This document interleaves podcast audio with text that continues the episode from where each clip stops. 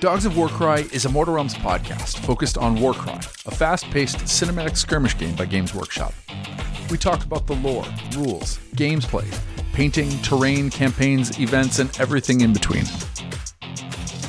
In episode 6, we take a little break to prepare for our upcoming narrative event on November 16th. So, this episode is a rebroadcast of the Mortal Realms story phase, episode 46, which covers the Warcry anthology six short stories focusing on the Bloodwind spoils and the Chaos Warbands. We'll be back with a fresh episode on the 27th about running leagues. It's the one we've been the most excited to share. Welcome to the Warband. Your allies to the spoils this episode are I'm Davey, and listener, just for a second, it's just you and me, okay? So you know what's about to happen. We're about to get some puns. So let's decide, you and me. War cry or war crime?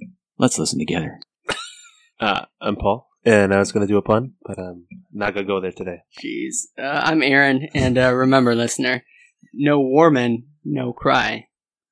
And this is Eric, Devourer. I hardly knew her. I hate this show. That's Hey, you hear that? That call from a great distance? Do you feel it? That beacon, that lure, that drive to parts unknown, summoning you to supremacy, to victory, to glory, to violence? In this episode, we're discussing the Warcry anthology with stories by a variety of Black Library authors. Contained within are tales of war bands, of warriors, of people who heard their own call and the aftermath of what they decided to do about it.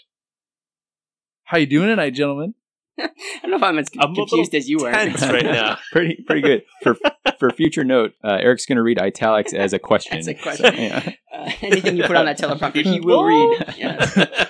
when, when you give when you don't read it all before you're forced to read it on the mic, you get liberties. I'm Eric. Oh, No, I, that's half Uh, fun. Oakland? Um, Uh, it's like whenever I do uh, text to speech and there's a, a robot, like a machine voice. Uh, never mind, this isn't funny. no, this is nothing. Hey guys, should we start talking about this book? Mhm. The main reason why people are listening to this podcast? main reason I'm here tonight. Yeah. So let's move on to the story phase. In the story phase, we delve into the stories, characters, creatures, and environments of the nine realms, plus the Elgates. When the ever chosen calls, the tribes of chaos answer his war cry. Each does Archaon's will in their own way, and each has a part to play in the war to control the mortal realms. These are their stories. Hey, guess what? What? Uh, I shortened it so they're not so long, so we don't have to like read a novel uh, before we talk about the novel. I'll just say is that that was all italics and there was no question mark. I'm a professional, Eric. Professional what? Yeah, Uh, all right, so guys, pretty much. this is the story phase, and we start the story phase with the spoiler-free section. No spoilers. So right off the bat, let's talk about what this book even is. All right, so it's it's There- There are blood spoils. oh sure. Bloodwind spoils. Blood- Uh, Dang he did it again. he did it again. I just got to that part in the episode, Yeah. and I like Yeah, It's I one was like, and I was like, For context, in the first episode of Dogs of War Cry, I called it the blood spoils, and Davey called me out, as any good editor uh, would do. And I think because it was on the brain, I was trying to not not physical editor of like cutting it. Uh, so I was trying hard to like, get it right, and when you try too hard to get it right, you just get it wrong getting again. Plus, you infected Josh, and you made him get it wrong too. So like that's the worst crime is you That's made right. him. Or- I love that he said it right and then he corrected himself to say it wrong. Or if everybody gets it wrong, are we right? Oh, that's true. It's like No. the um, Oh, toe the line. what's the excellent. All right so this this book is an an anthology so it's a series of short stories. So there's not not a particular through line running through all of them but rather it's independent stories basically focused on each of the six chaos warbands that have been released in warcry thus far. Um, there it's generally set in the same spot which is to say the bloodwind spoil well we'll talk about the wares first. Um, i guess we'll go in the same order that we normally do in our spoiler free section. So let's start with the when which is basically who knows, right? Um, there's no real timeline to speak of per se. We know that One the- of the stories takes place over years, oh sure, Mm. uh, where some of them are happening within a night. Yeah. Um, but uh, in terms of how it relates to, um, in general, War Cry is somewhat set after the Necroquake, um, because at least one of the the Stormcast warbands is coming in to secure a um, Storm Vault. one of the Storm Vaults. That, but I don't know that you would have to say that that's the only time you have to play or read these. Like they could have happened during the Age of Chaos. I mean, this is all. Yeah. It feels like the eight points is like a land at time forgot. Well, yeah, right. Uh, it, like you said, because it's the eight points instead of the all points, you know, it, it exists anywhere on a spectrum from when it became the eight points to the present. Dumb question. When did it become the eight points? Like, is that Uh, Realm Gate Wars or prior to the Realm Gate Wars? After Prior. their own. Is it? Prior, Yeah. the Realm sorry. Gate Wars or a was- return of the oh. Stormcast Eternals to the, the Yeah. realms. Right. So. Age of Chaos, yeah, when it was Archaon, one of Archaon's first uh, military targets. Now, if we're if we're taking the base game uh, as as here's where we're landing, right? I think Yep. if I'm remembering correctly, the base game is set uh, post Necroquake because that's part of how some of the Night Haunt got in and, and that sort of thing. Oh, sure. Yeah, that makes sense. you can make that assumption, but there's nothing that directly ties this to the current. But it, it's a safe safe Yeah. guess that it's occurring in the present of the game. Yeah, okay, cool. But you have room to expand if you want. Yeah, I think that uh, maybe if we called it something like the Eternal Now, right, there might be stories added that incorporate future details. You could read it and then not know about the future details. It doesn't really matter. There isn't a context that is needed for these stories. They. I'd rather call it Apocalypse now, but I'll call it a Stormcast Eternal now. David, how now, would you call brown cow? I'll call it. Let's move along. All right, so we, we can get to the where, and this is what I was getting at before. So we are in the eight points. Mhm. Um, I feel like we've maybe referenced it a, a few different times in, in the past. Some of our stories have been set there before. Um, in fact, we talked about it quite a bit and in the Dogs of Warcry episode. But this eight points was the all points. It's the nexus uh, that exists between all the realms, where uh, there's like major realm gates to each of those realms, and it's sort of the the interconnected web uh, for each of them. So this is a sub realm that is the only place in the mortal realms that's connected to all eight realms. That's that we it. know of. Yep. That, well, that's it says in the Warcry book. Okay. But yeah, so um, it it, it includes Got the Warcry book. And if it had been me Yeah. setting up the all points, I would have knocked one of those gates out. Yeah. So it wouldn't be an eight point star because I feel like that was just a little bit of an oversight. Sure, right? Little But you bit, knew he was little coming. You knew it was coming. Um, and Warcry itself, uh, the setting for the box is set within the triangle of two highways that go to two individual realm gates, and the Bloodwind Spoils itself is the space between those two highways. So this is kind of an interesting thing where everybody in Warcry is presented as the things that are too small to actually be involved in the big battles, right? If they actually went on the highways, they'd be destroyed. They have no chance of standing up to Archaon's armies. So you're saying that uh, there's a constant kind of march to Yes. and from uh, the Varanspire and the Realm Gates kind of thing? exactly. So uh, that's the what I read from the warband or from the from Yeah. the main book. And the other thing is that we do get a summary of what these warbands are. It's only about a couple, two or three paragraphs, but you can actually look in the Warcry book itself, and with that silhouette, you can read about the different warbands and get an idea of what the story is going to be. You won't have a plot necessarily, but if you want a spoiler-free description of what you're looking for, it's right there in the Warcry book. So it's, I think there's a couple cool ways to think of these highways. Obviously, you got like old Roman highways, you know, where they built up, uh, you know, cobblestone, or just imagine the big pavings of that. Um, they also, though, I mean, I think it was in the Realm Gate Wars, some of the battles, and I would be interested to remember which Realm Gates Sigmar was able to uh, take back, because there could be a number of these eight points that are under um, order control. Um, On so the on the other side of the gate, Yep, yep. Yeah. So on the other side, I think uh, I don't remember. I don't think Aqshy was. I think they got Captured. life. I think they got actually at heavy cost. They Okay. didn't get metal.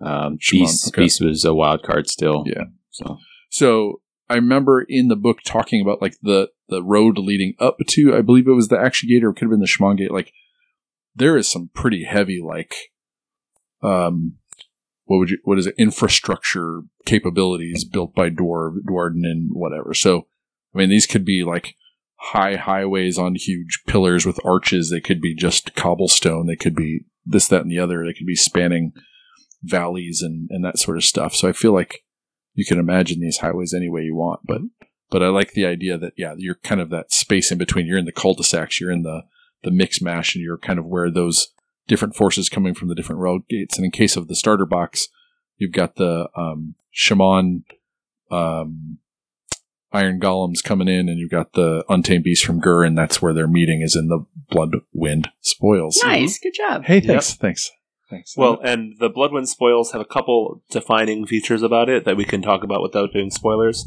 Number one, when it rains, it rains blood.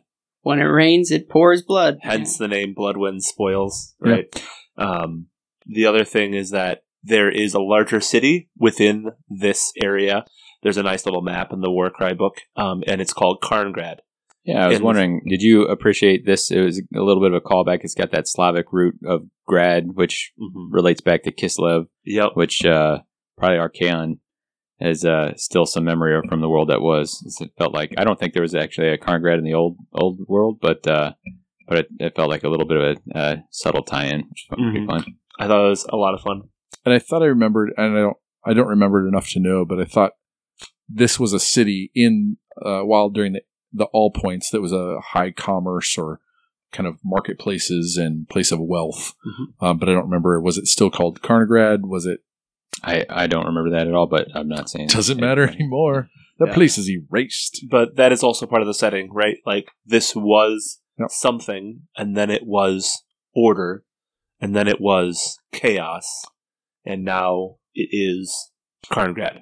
Um, Right? There's a ton of history behind everything. here. and something that may be important here, but isn't important as important later when we get to it. Um, in the Proving Ground story, Mhm. it uh, kind of takes you into Karngrad. Uh, so you start off kind of on the outskirts.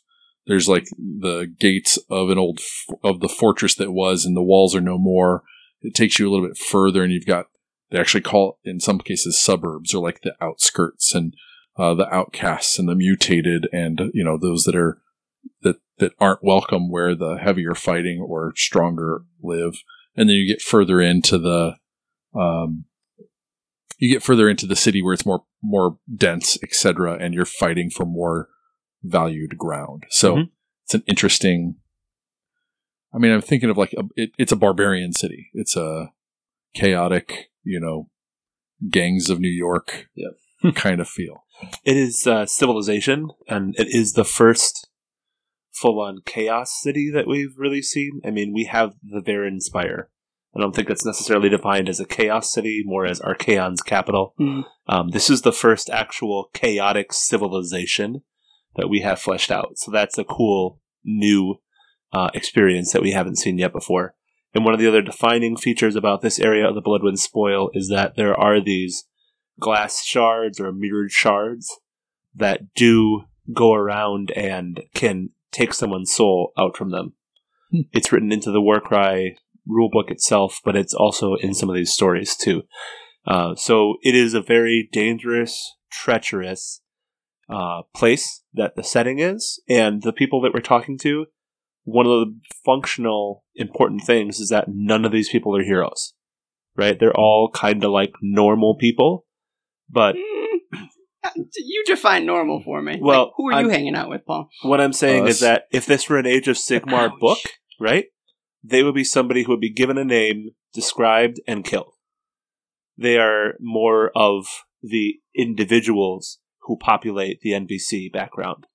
But for this Warcry anthology, they are the main characters. Yeah, I mean, and all these all these uh, warbands have units in the AOS Mhm. world, and they're all like real like seventy points for eight or nine dudes or whatever. Right? I I don't haven't picked them apart, but like that includes you know your leader leader. leader, pieces, Yeah. and they're like, oh man, all right. So Mhm. uh, it is fun to kind of see it on this smaller scale. Yeah. I mean, if you want a story about farmers, like this is about as close as we're probably going to get to farmers in AOS. uh, Because this is just the normal people. So specifically, you mean like the the leader of a warband would be like the unit champ Yeah. for a battle line, Wouldn't or- even be a hero. Yeah. Um, and I'll say, I mean, the Bloodwind spoils has blood rain, but in these stories, there's a lot of things that that that the eight, eight points rains down. Yeah. Uh, Uh, Raining Cats and Dogs. Uh, we didn't see it literally, but I wouldn't be surprised. Yeah. Um, and then uh, a wide range of Bone shards, Yeah. Thorns. knives at one point. I'm yeah, pretty sure. it's Yeah. so it's it's like it will throw everything at you. Kitchen sinks Yeah. as well. Literally gosh. the kitchen Not- sink. ouch, that would hurt. Yep, yep. Thunk. Mine's like cast iron. Unless you're an iron golem, then you just wear it as armor. you say Are you going to make that conversion now? Because I feel like you have to have that conversion. That'd be in my or, my ogre's name is just gonna be kitchen sink. Your sink. signifier is just holding a kitchen sink. Sweet sink, dude. Um, all right, let's talk some about some about the Who's. We won't go too deep into it, but for each of these stories, and I think I said it before, they basically are following a representative or a character from each of those war bands, right? So if you've got one of your favorite six Chaos war bands, there's a story in here uh, for you. Um, so let's let's go down the line. So the first story is um, about the Unmade, and so we follow this this uh, blissful one named Grovskeen. Am I saying that right? Gravskine. Grovsky. Skine? Okay, Grovskine. I don't- I don't know. Yeah, that. Um, but uh, this is a blissful, Grave blissful one of the uh, unmade. Um, since there's a bunch of them, we won't go dig too deep into each one. But uh, in the uh, Cypher Lord story, there's Vignus Daneg. Why am I doing this? Uh, Vignus Dagnegia? He's a thrall master of the Cipher, Cypher Lord. So that's the dude with like the bomb in his hand, like that little model. He's cool.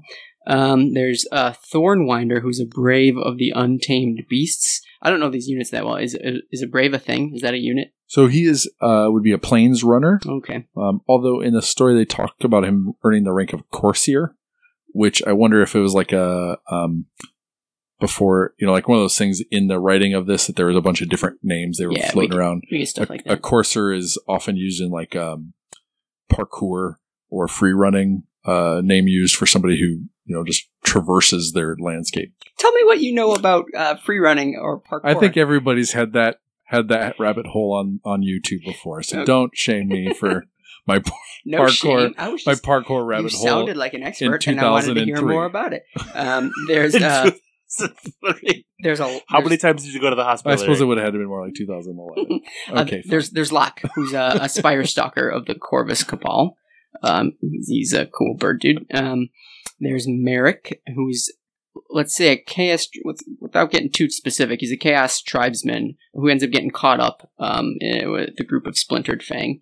like Um, he he he was supposed to go over here, but through some means he went this way. Yeah, I mean, life is always full of surprises, right? Especially in the Bloodwind spoil.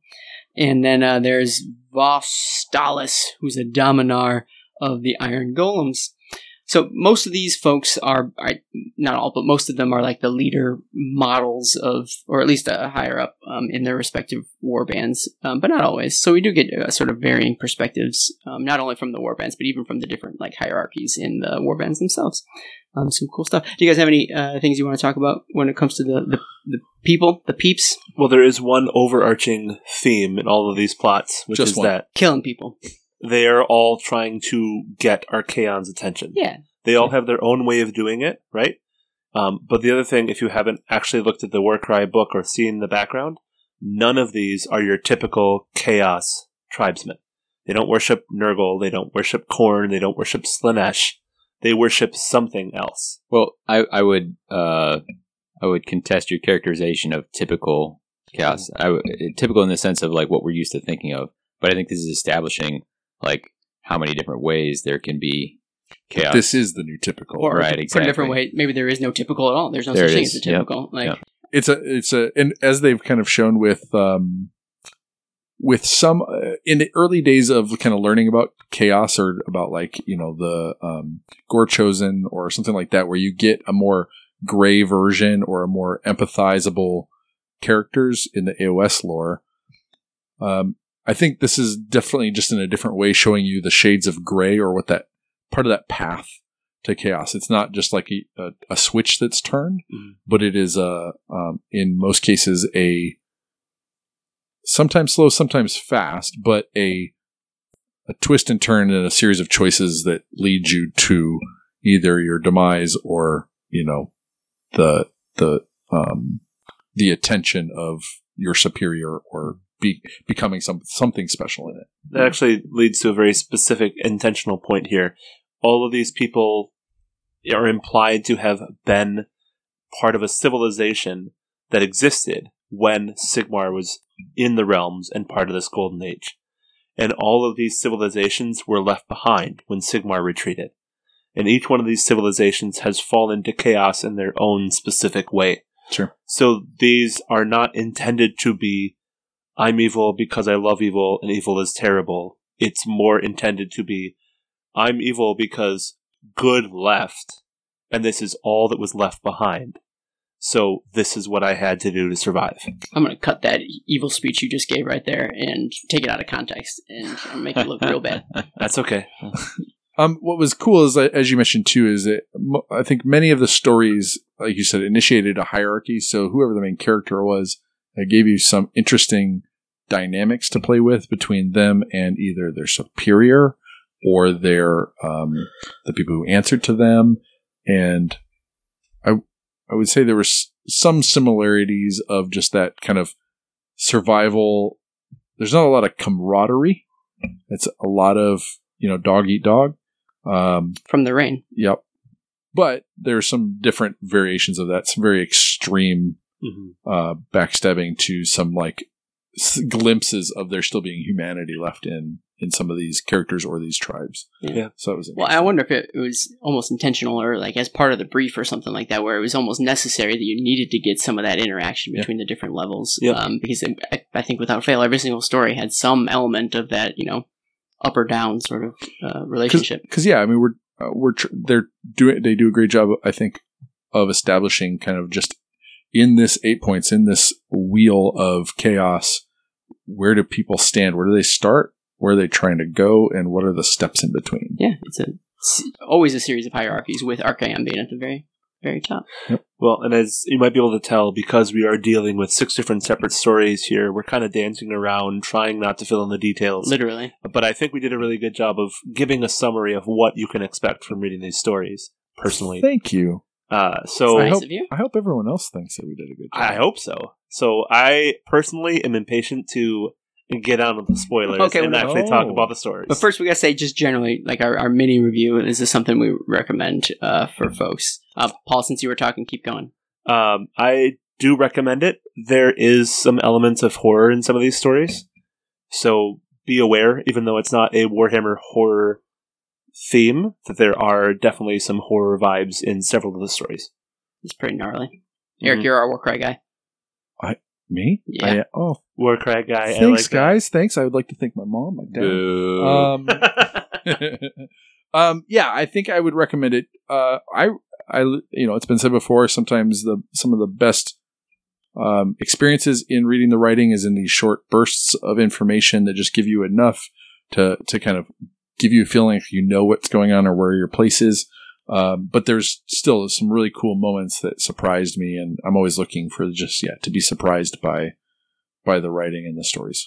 Since I'm asking, I'm gonna go to Davey now. Sure. I, I'm on record of several times of saying that I think that Black Library fiction often shines when it's in the short story form.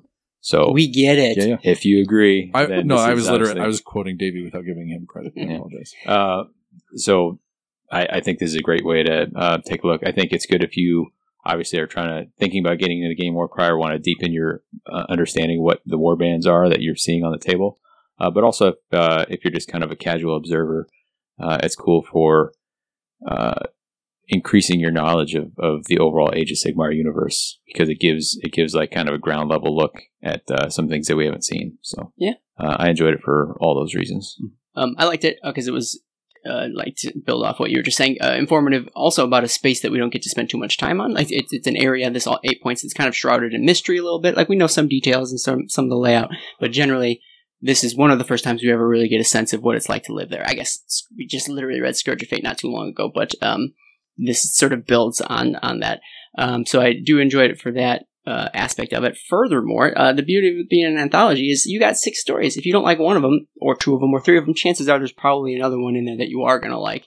Um, I do find that there was a honestly kind of a fair bit of like variety even in the writing styles or the perspectives of the stories, and so Yeah. like um, it always kept me on my toes because there's always something new to learn about, especially. Despite the fact that we are still ostensibly in the same location, there is a wide range and wide variety of people's places and, and things. So I, I do recommend it from that perspective. And again, you can sort of pick and choose the parts you like, don't like, because it was a, a cool anthology. Um, and then one last point, uh, David reminded me of is that this is straight up an introduction to all six of these factions. There is no information that you need before starting to read them. You will get everything that you need to know about them while you're reading the story.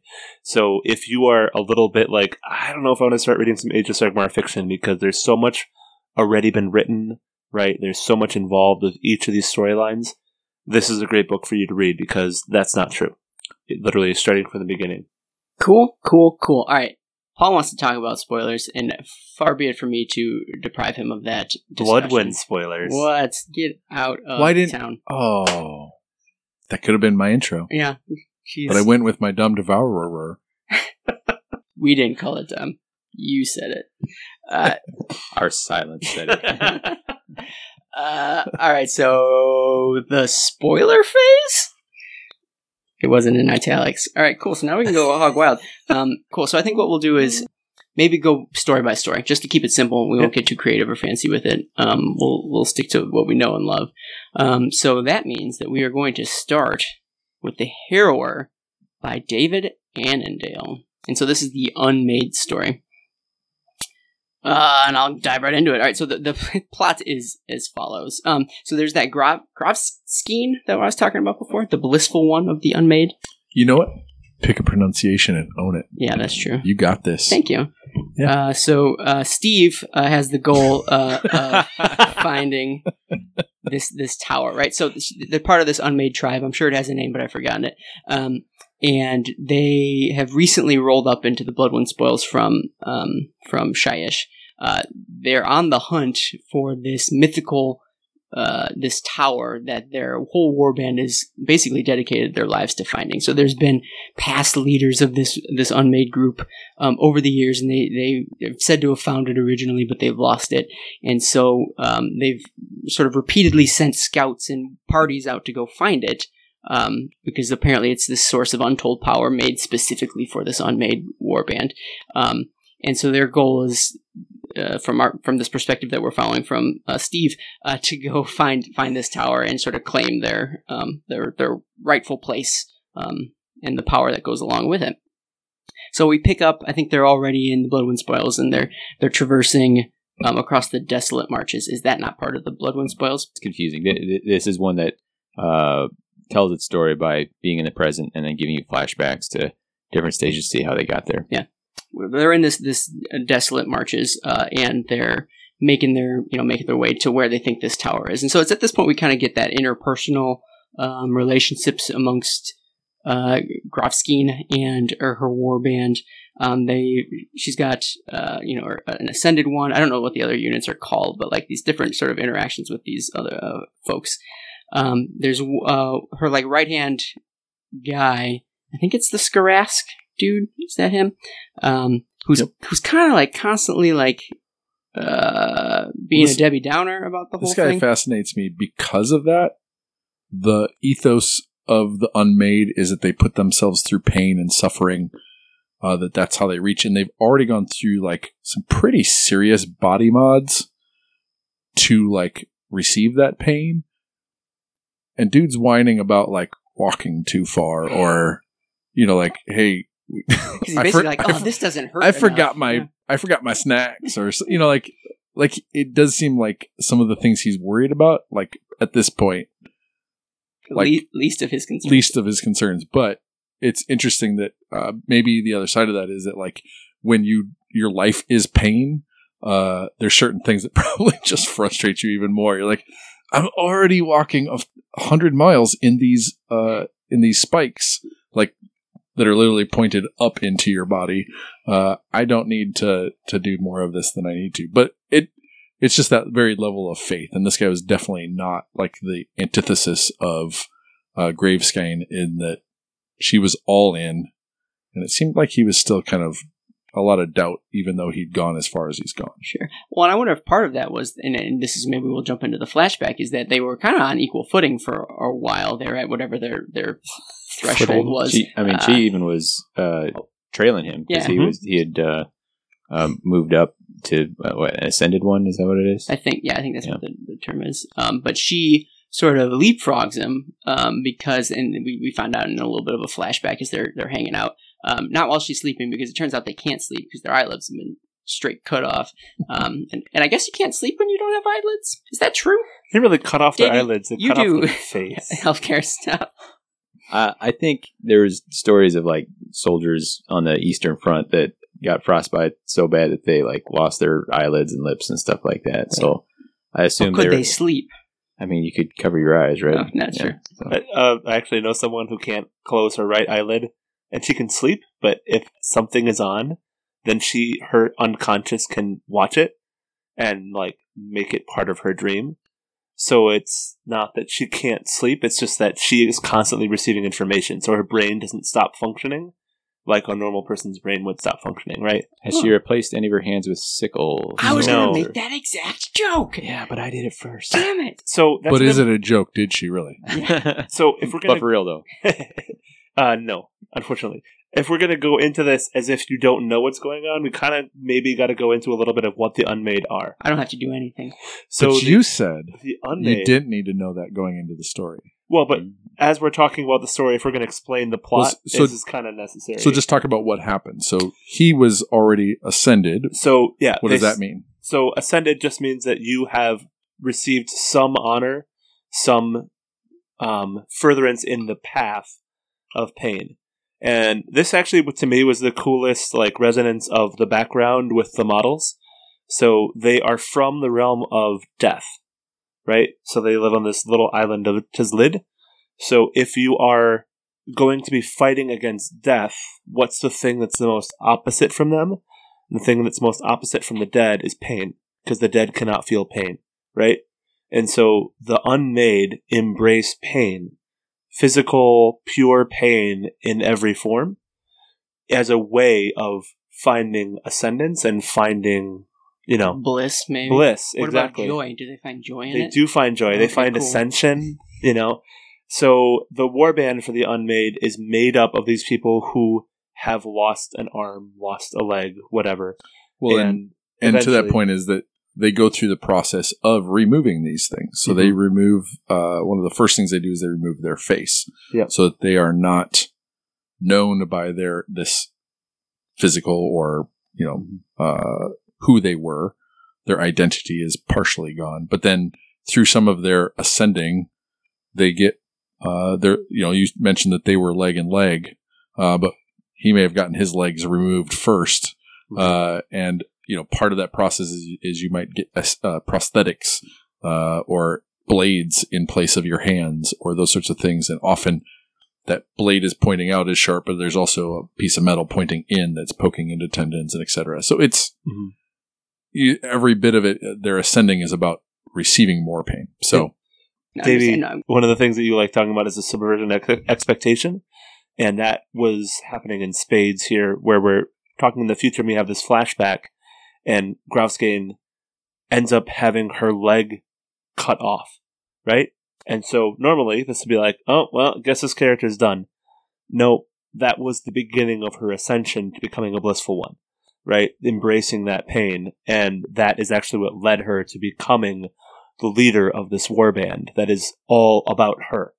And the thing about her character is that she has these visions telling her what to do, and the visions are directing her to go to this Tower of Revels. And the warband has been assigned to her by the other blissful ones. So she is the latest induction into the blissful ones by these five or six um, other blissful ones that ritually cut off her legs and her arms and replace them with spikes and etc. So um, it it very much is a completely different way of looking at chaos and a different way of experiencing how to survive in the mortal realms for sure. So they have this cool battle, I, I, and this is came that flashback where they're fighting against uh, a vampire lord and um, a bunch of undead stuff, and they very much characterize them kind of going in full bore ninja run, slicing, dicing, fighting, etc. And it's in uh, killing this vampire. So this is where she kind of leapfrogs um, her. This other guy was which is tough because she just had her leg chewed off by a dire wolf. Yep, so leap, Scrass. leapfrog gets difficult. and and there's this It's hopscotch with one leg. Um, and so she uh, ends up killing this vampire, which gives her that kind of uh, is deemed worthy by her peers to become that blissful one. The skull of that vampire then is mounted above her head as is part of the model, um, and as the kind of trophy of her. Yeah, if you're wondering, the blissful one is the tallest of the unmade models. Mhm. All four limbs are replaced and has his wackadoo. And then a, a circlet of iron implanted into her skull, and then four poles that raise up and mount the skull within those four poles. Right? So there's a cut in the cloth of the miniature itself, and that's where her eyes are. Gross. It, yeah. So, what does this newfound power get her, or like? wh- Well, this is kind of what I I think. I I still as as big as we know the mortal realms are. I still try and think of like the the experience of any one of these like characters is like a thousand square miles or a hundred square miles. Like you think back in the day, you didn't travel, you know, thousands of miles. You would your experience was smaller than what the mortal realms are, and so this tower is a part of their mythos. Uh, and it's this thing that's kind of just keeps appearing in her dreams, how she's going to get it, where she's going to go, where she's going to lead people. And so, you know, this might be just this one tower in their experience. Nobody else in the eight points has ever heard of it. It's not the most important thing in the world. Right, It's just this thing that's important to their tribe. right, right. The stakes are high for this tribe, but it's not. They had it. It was cool because they made stakes that the, these characters care about, and we kind of care about by by proxy. But it doesn't have to be the fate of the entire realm of Chamon. It's not a realm beast. Yeah, exactly. You And know, that- or, uh, but it was still engaging. Yep. Right. Uh, what I enjoyed was that uh, her visions that she was already having early on. It seemed like she would get these possibly prophetic dreams. Uh, now they've been enhanced by her new state. She she gets them, or she believes more fully in them, and she's being trusted to lead her war band based on these. Uh, but I like the ambiguity of like, are these actual visions, or are they just like I can't sleep, uh, and so like I'm getting hallucinations and stuff from from being so like you know tripped out on pain and exhaustion and all that sort of thing. So So, um, sure, cutting your arms and legs off doesn't put you in the best like mental state. right, exactly. Yeah, I mean, and I think they in all of these stories play with that idea: is is this my uh, delusions of grandeur, or is this uh, the intervention of uh, lowercase, you know, g god, Mhm. um, or a big god, you know, whatever. Yeah. Out of that. So in this story, they go through a realm gate and they're following these visions, and they come to this wasteland. And um, Karask, Skarask, excuse me, is very doubting as to is this what we're supposed to be doing? Is this what's going on? And they keep walking and they keep walking, and they're losing people and losing this person and losing that person. Um, and then they're eating that person. and person. then they're eating that Oh, person. yeah. That's correct. Yeah. Um, well, you got, I mean, you got to eat, yeah. right? yeah. Mom Guys- always guys said gotta you got to eat. Yeah. yeah. I mean, they're they're in like not only a featureless desert, but a featureless desert that is like shrouded in mists. Mhm. Like so, navigation difficulty, nightmare level. You Yeah. know, I think they're going in circles. You know, Yep. not sure if they're making it. And eventually they find this river, this like molten river. Uh, it's not water; it's something else. It's got a weird shimmer to it, if I Yeah. remember correctly. And so Gravskane is like, "Oh, you know, it's not water; we can't drink from it." Before eventually she decides that this is exactly what she needs to do, and so she drinks from this river. Um, which of course Skarask is like, "Eh, you know, we really shouldn't be doing this." Keeps moving on, and eventually come to this settlement. Um, there is an actual place and now they have to come to this decision, right? What what are they going to be doing? Are they going to keep going, or are they going to keep turning around? Um, Well, and at this point where they meet the river, she, uh, in her vision, she's she sees this danger and again this pain, and she continuously moves into the pain, which is rewarding. And so when they get this river and it's poisonous, everyone knows it's poisonous. And is at this point in the river, or is later when they're like near a fountain, this is When this- I think this is the actual. she yeah. takes a drink. Yeah. and she so she imbibes the poison directly into her, and and then through her will and holding onto the pain survives. Mhm. But it gives her another vision of where to go next. Well, and she Yeah. has this like connection with poison, right? Because it was the poison that was also part of her like ascension to the blissful one. So when she fought off that vampire, she'd actually dire get bit by the dire wolf, and that had and a then poison. they also had a poison too. So she has this sort of like give so and would you the say this is her iocane powder moment? She's built up an immunity to Mhm. it. Um, I don't the think I can pronounce that word, so no, I would not say it. Okay. Um, But so she drinks from this fountain, leads them onwards, and they end up in an ambush with a splintered fang you're gonna skip over the carnivorous grass, man? How could you? Well, that's another theme of this is that uh, plants are out to get you here in the, the Blood Wind environment is out to get you. Yeah. yeah. Uh, so yes, they're, so they're kind of uh, moving up to this kind of crest, Yeah. and the grass kind of this tall grass they kind of wade into it, and it starts attacking to them and attacking them. And uh, there's just a moment where so she's up on stilts, these metal stilts that spike into her legs. She's got these scythes for I was hands. say, fortunately, she's basically a living lawnmower. So. Yeah, and so she just starts dancing and twirling, and there's a there's um a uh, uh you know just a um what's the that's why I wanted to bring it up because I wanted to make the lawnmower joke. Grass so, cane, yeah, scissor yeah, hands. yeah. I get it. I get it.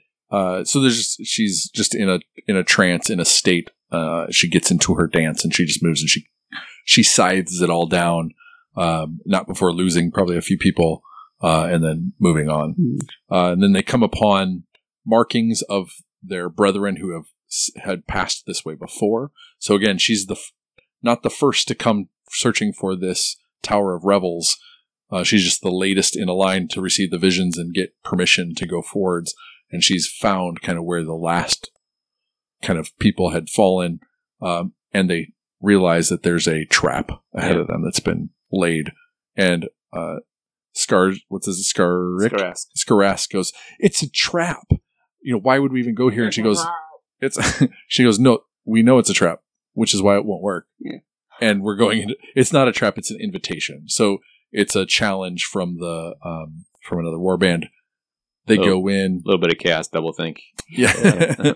so um, to move us forward, they go through and they fight some splintered fang, and they know so this poison in the water, splinter fang. It's all part of that theme. Uh, it leads her to where the tower is. Uh, by this time, more of her people have cut down. They they kind of fewer and fewer as they get there, and in the end, well, towards the end, it's her and Skarask, right? Right. And they're they're charging at this tower and there's Splinter Fang archers up on it, uh, raining down poison arrows at them. I was like, ah, there's no way we're gonna make it. And they've been they've been following the river. That was part of our vision, following this river, which is leading directly to the Tower of Revels, which is their their goal.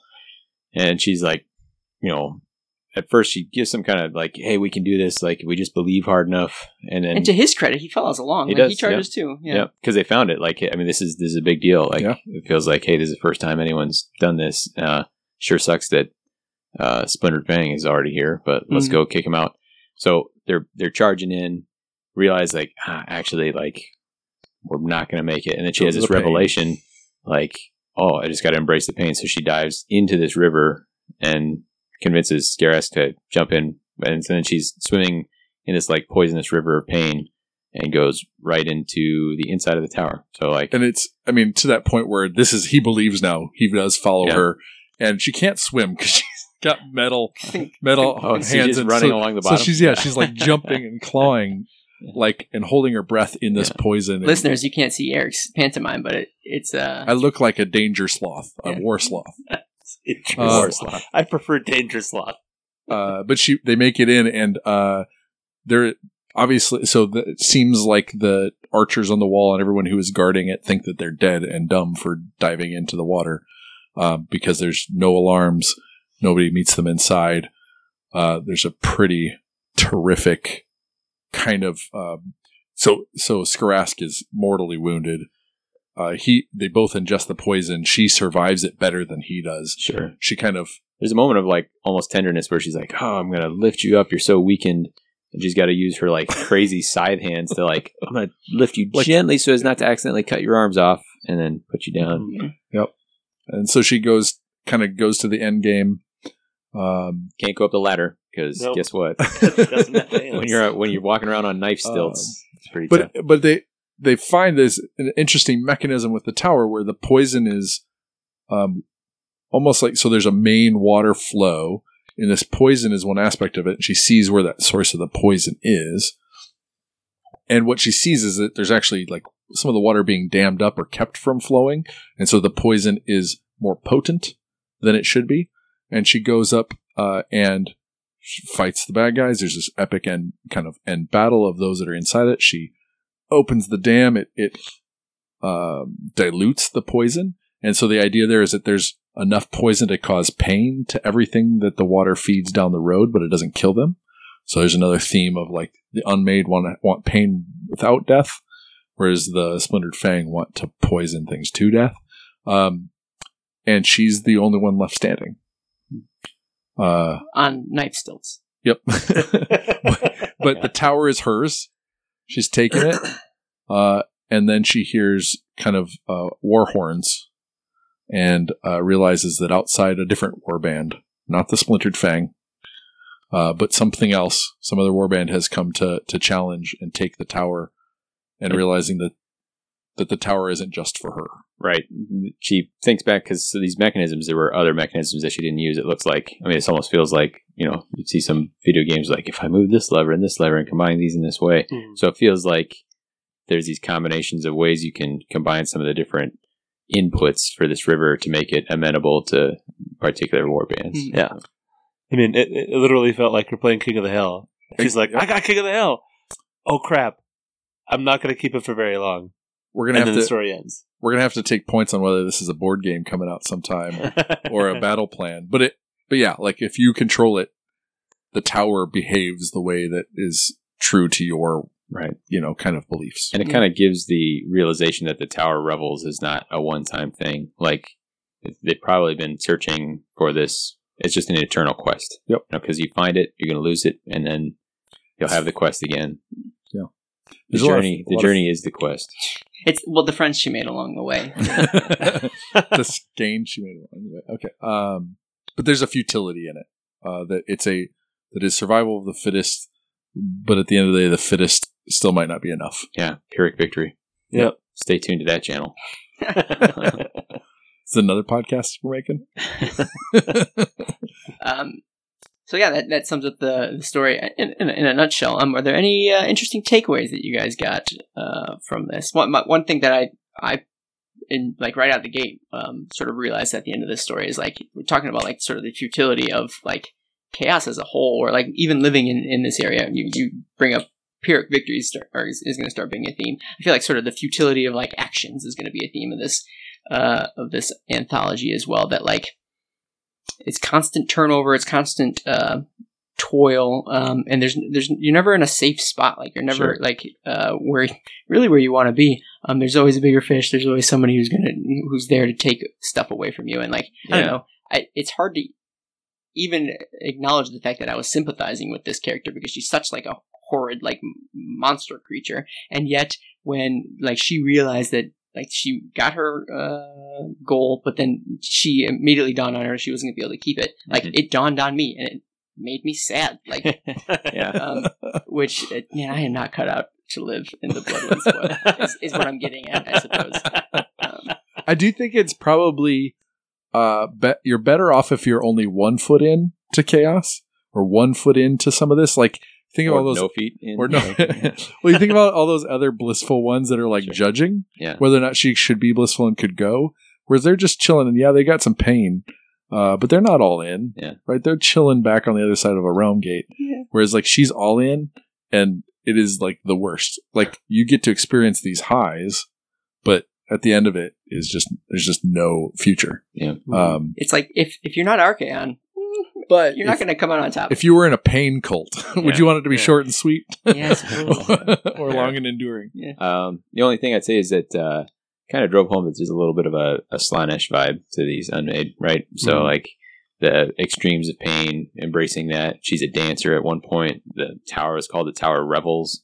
So um, there's there's none of these war bands are we've already talked about. None of these war bands are dedicated to a particular god, but they're they're worshiping chaos in an aspect, and that may be you know one of the four main chaos gods may uh, come to the come to the forefront uh, as part of their particular aspect that they're looking at, without even necessarily naming it. Or or being a member of some of these war bands may be sort of an introduction to like a, a chaos Sure. god proper. I wonder if that'll come up later. totes and goats. Um, Yeah. Um, I think I enjoyed quite a bit that it took a really unpalatable topic, right? Like the background of the warband itself is not like flaying one's Yeah. body. flaying one's face off of your you know your skull and then mounting on your belt buckle and but at As the you end do. it was a sympathetic character right like you wanted her to succeed and you And I were don't like, know why. yeah well but i mean that's that's some really good writing right where you take something that is just not at all what you want to read about but you have a character that you care about Mm. and i think he did a good job of doing that so I wonder if Skarask had something to do with that. Actually, the fact that he was always sort of like naysaying. I wonder if that sort of. and you were like hey Skrasky, you're Like an you- idiot i You know hate what him worse so that you like her a little more. I wonder if that was like I don't know intentional. Like uh, uh, yeah, yeah. Uh, any other thoughts about Harrow, or, or do we want to talk just what what what do you guys think? Just real quick uh, review. it was the first one I read, and I I liked kind of ripping the band-aid off uh, with these uh, unmade Yeah. and getting kind of just kind of that gross. Okay, I can stomach that. I can st- stomach the rest of it. Yeah. Um, and it, it was a it was just a cool kind of straightforward arc. Yep. I uh I read the Iron Promise first because it came out as an e short uh before that, but so I read this second. I might have read it before anyone. You might have already been started. I don't know. I remember sending out a warning to the Yeah. rest of the group. It was like, "Hey, y'all, heads up! Like this gets pretty intense pretty fast. Like this this prologue opens with her being like." I uh, couldn't sleep because I didn't have eyelids. Well, actually, I still had them, but they were on my belt instead of my face. And I was like, "Oh my god!" Um, but yeah, I uh, I think it was uh, a little startling, and uh, I don't know. I, I didn't. There was something unexpected about it, and like Paul was saying, I appreciate that. So it Yeah. made me eager to read more. I enjoyed it. Um, I, it was the last one I read, but I think he did a really good job of matching the, the miniatures to the tone. I really liked the theme of embracing pain as a way of not embracing death. I thought that was a really cool and clear contrast that he made. So it, it was definitely uncomfortable at points, but sure. Um, points, get it? Yeah, uh, that's fun. because she had points on her. Um, I liked it. Uh, I, I think it was uh, well written, and, and I think it was one of the trippiest of the stories as well. So it was like horrifying, but also even the setting and the places that we went. It was very um like uh, abstract at times, which was I mean I, the, the flashback contributed to that, like Yeah. the the weird desolate right waste where there was no like features or anything. The, the, the tower itself is kind of like Yeah. out there a little bit. Some of the other stories are a little bit more grounded, and this stood out as a wild, wacky um, trip. Was any of it well, real? you know, like Fear and Loathing in Las Vegas, right? Like this doesn't make sense, but you have to accept it because that's where the story is going, and that's what the character believes, Yeah. right? Like Yeah, exactly. So um, you get some of that, uh, you know, elsewhere as well. But I feel like it was very hyper, like uh, localized in in this story. Um, but because it was so different, um, if you were looking for a change of pace, I feel like we always talk about like getting a different perspective on things in our Black Library fiction. I think this is an example of that. So I, I recommend checking it out. Let's go to the next one. Uh, we've got Method of Madness by Peter McLean. Uh, this is the uh, Cypher Lords Yep. story. We're following, uh, I talked about him before, Vignis Dan, Dan, damn it, Danagia, uh, who he and his warband are rolling up on the city of Carngrad, which we had mentioned before. It's that city in the Bloodwind spoil. And uh, Vignis, he's got big plans. Uh, he's got high aspirations. Uh, he's he's after power, and he will do anything to get it. And by do anything, I mean make his followers do anything to get it. Basically, not to say he doesn't get his hands dirty, but Yeah. but, but he does. Um, so we're first introduced to him and his warband. They, uh, I think, are just initially arriving on Carngrad and butchering everyone they see. Like he's he's riding a palanquin and he's sending his mirror blades to dice dudes up. Paul wants to say this is an awesome palanquin. This is my favorite introduction of all the short stories. Describe it to me. I, I couldn't get a picture of what, what it so was. So basically, I I mean, if you imagine Xerxes in 300, right? I He always has do. this huge set of stairs carried by these many slaves, Mhm. right? Like that is who this character is. He is in this huge palatial um, thing that is carried by six or seven of his slaves. Um, it is so big that he has a throne, and then he has two pits to either side that are eight feet deep. And they each have one of them has his second in command inside of it, and the other one has this like basically sniveling little guy who is providing directions, right? So it's like he's driving a semi through Age of Sigmar. This is how big this vehicle is. And he is in absolute and complete control of every character in his warband, right? Like, as opposed to where we just read with uh, the blissful one being like, no, no, no, I need to convince you that my visions are true. The Cypher Lord is in specific drug-addled addiction worship from every one of his members, and is introduced as an absolute and complete leader. Authoritarian. Yeah, and a real nice guy. Uh, but this palanquin is too big for the road, so they Yeah. go in and just start trashing, trashing houses and hovels yeah, on the way through. One of his mirror blades comes up. He's like, "Oh, it's not going to fit. We'll make it fit." yeah. Um, and this was kind of gnarly because right off the bat they talk about uh, uh, the palanquin ground fo- forward into the widened thoroughfares all around them. Families burned unmoored in their demolished hovels. It's like oof, duh. Like we, I've, I've got one of those. yeah. So a lot of times, like we we when we're talking about these, ev- everyone that is interacted with is like of fighting age or is a fighting person. Certainly, especially when we think about chaos, like we only ever see the the warriors and stuff, but there's people are born, maybe don't grow old, but born and are born and die uh, here in the Bloodwind Spoils, and this is kind of a reminder that at some point, you know, every everyone's a kid apparently, so that's yeah, that's a little that's a little rough even even in the context. And it was just like a throwaway line, but Sure. yeah. Just because you're on the same Grand Alliance does not mean that you, know, you have any friends there. Well, one of the other things is that he is definitely introduced. The main character is introduced as this very high cultured, very intelligent person, and then he rocks up to the walls of the city. So, like, okay, this is the all right. We're going to have a discussion. He's going to negotiate. It's like, no, he's just going to throw bombs, make everybody go freaking crazy, and just break down the doors. Like, and again, it's the negation of expectation here, where you're like, this is somebody who's going to be an envoy. No, he comes in as a destroyer. Now that's interesting because um, uh, the Cypher Lords, the way they're often described, is a very like behind the scenes, political manipulating kind of thing. So I do get the side of this where he is in complete control through manipulation or drugs or whatever of his warband, but it seems very aggressive and straightforward. it's an aggressive start. But he switches into the more typical, more expected cypher. Yeah, I was gonna say he slides into that um, pretty quickly. Um, Tell me more. so uh, he they they make ingress into the into the city, and eventually they realize that like we just can't keep we can't keep going this route because that the Palanquin's too big and the roads are roads are too narrow. So some of his scouts um, locate a nearby armory where they're going to set up shop. They're going to drop the Palanquin off and sort of use that as a base of operations. Um, and so they do that. Um, no, so they, they roll on over. Um, I think by the time he gets there, his followers have already like crucified the armor smith who owns the thing.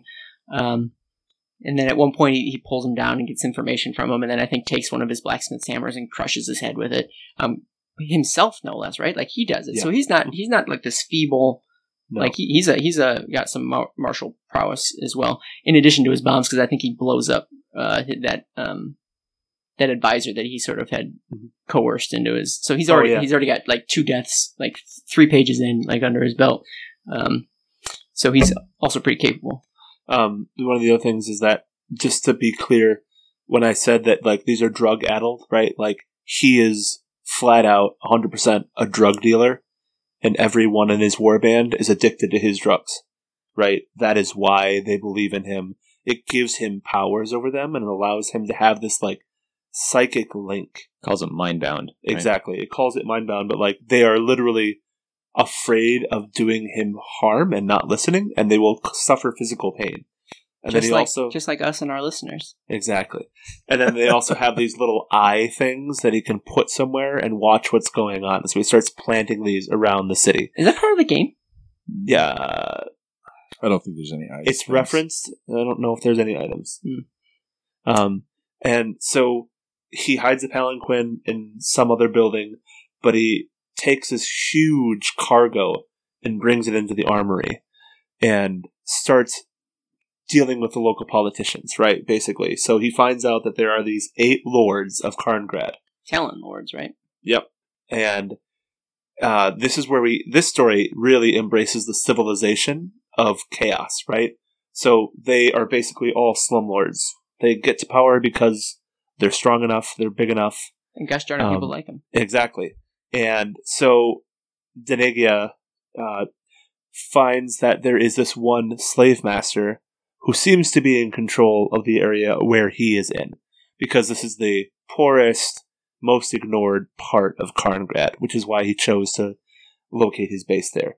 And so he goes and grabs this slave master and is like, I want you to go talk to this Talon Lord because I want to start making this deal with him. And by goes and grabs, he sends his mirror blades, who are basically ninja assassins, breaks Mhm. into a building where like they're in the middle of a deal. It turns out the slave, this slave owner guy, was like already had a target on his back from a bunch of other people in the city. So it's almost as if our cypher dude ends up saving him from like this fate, but then of course enacts a worse fate on him. Mhm. Um, and all the while, he, his mirror, mirror blades are sort of fanning throughout the city and fighting off like these roof runners, which are basically whether they're like ruffians or they end up being like Corvus Cabal, like Uh-huh. like folks. Like it's kind of a mix, I think sometimes. Yeah. Um, but anyways, he, they, they, he he extracts this um, local slumlord. Thug, yeah. Yeah, yeah. i- In order to try to coerce him or you know use him to get get an in with the local like hierarchy of you know chaos. And so he starts feeding drugs to this guy, right? Like, and He's He got to eventually- start by getting. You're talking about one of the seven talons, right? no, Oh, this someone is else. this is actually the slave master. He starts Okay. giving him drugs for information, Yeah, I don't think this guy's. and then he mixes talent. up Not this good. like potion, this alchemical mixture. So he gives it to this guy, and then the guy's face literally comes off of his skull. It's like we're in another unmade story here, but instead of flaying, ritually flaying the face off, that there's little things inside the the mixture that actually pull off the face, and then this main character Denegia takes off his mask and puts this man's face on over his own. Why can't anyone keep their face on? in- I in don't know. place? It's a face off. Oh, get out of here! Face Uh, facts. I won't. So, yeah. So Careful, you end up with Nicolas Cage and Yeah. John Travolta up in the sure, piece, huh? and then the dwellers below are gonna copyright infringe us. Or TM TM TM TM. Yeah. So as he takes off his helmet, this is the first time that we're we've known that this is actually a sense of his power, right? Like he cannot take off his helmet in front of his followers without permission. This is a part of his power. But he can force his followers to take off their masks. And it is something that really like it basically treats them as slaves They're instead not. of They're not followers. supposed to be able to see his unmasked face. Exactly. So he puts on this other man's face over his, and then goes into this fortress of one of the Talon Lords with his unmasked people. And he brings an offering of this specific wine fire that is wine. the fire wine that is made by his people that live in the land of Hysh. And turns out this slave master wasn't as well respected by the Talon Lord as he thought. And so they just which, steal which good, right? Like I don't want anybody like that getting any sort of. Right, exactly. Because the, the guy that we're talking about, he's totally a great guy, and you want to root for him. So he gives this flask of fire wine, and they just take it instead of paying him for it. But he's like, you know what? They got it. They're going to give it to their lord. It's fine. So, of course, this flask is full of fire wine, but also this alchemical mixture that is a poison, and makes the lord start going flippin' crazy. and also like turbo addicted to it as well. Turbo, like yeah. so. I mean, it affects his mood and his you know like his mental state, but then that he gets like mega hooked on it, Mm-hmm. and then they come crawling, you know, back to Yeah. our guy saying, "Hey man, we gotta gotta get more of that fire wine Yeah. because he's probably gonna kill us if we don't." Yeah. Um, this this being the Talon Lord that he was trying Yeah. to get in with. Um, So the Talon Lord itself evidently is a position that is very much based on the power of the person, right? And so it's not even that he's necessarily intelligent, but just that he is the face of the power. And no matter what's going on with him, doesn't matter. If they lose him, they lose everything. Right? So they start he starts extracting money, starts planting these eyes in the palace itself. Um, and just keeps getting the Talon Lord more and more addicted as a way of gaining political power and gaining favors, right? Becomes somebody that is somewhat powerful within this place. Um, I kind of forget how it ends. oh, Well, that was the worst we part. skipped through. There's one point where uh, he's he's kind of overplayed his hand a little bit. Yeah. And he he uh, they say, well, how do we know it's not poison? He says, oh, of course it's not poison. Well, you drink some, and he's like, ooh. boy, that is some gnarly stuff, but I guess I'm gonna drink it. Yeah. So he he takes a drink and then has to like, you know, walk really quickly home afterwards, but like be cool, be cool, be cool, and like gets home and is like starting to totally freak out and have all these hallucinations and try and cook himself up an antidote in time.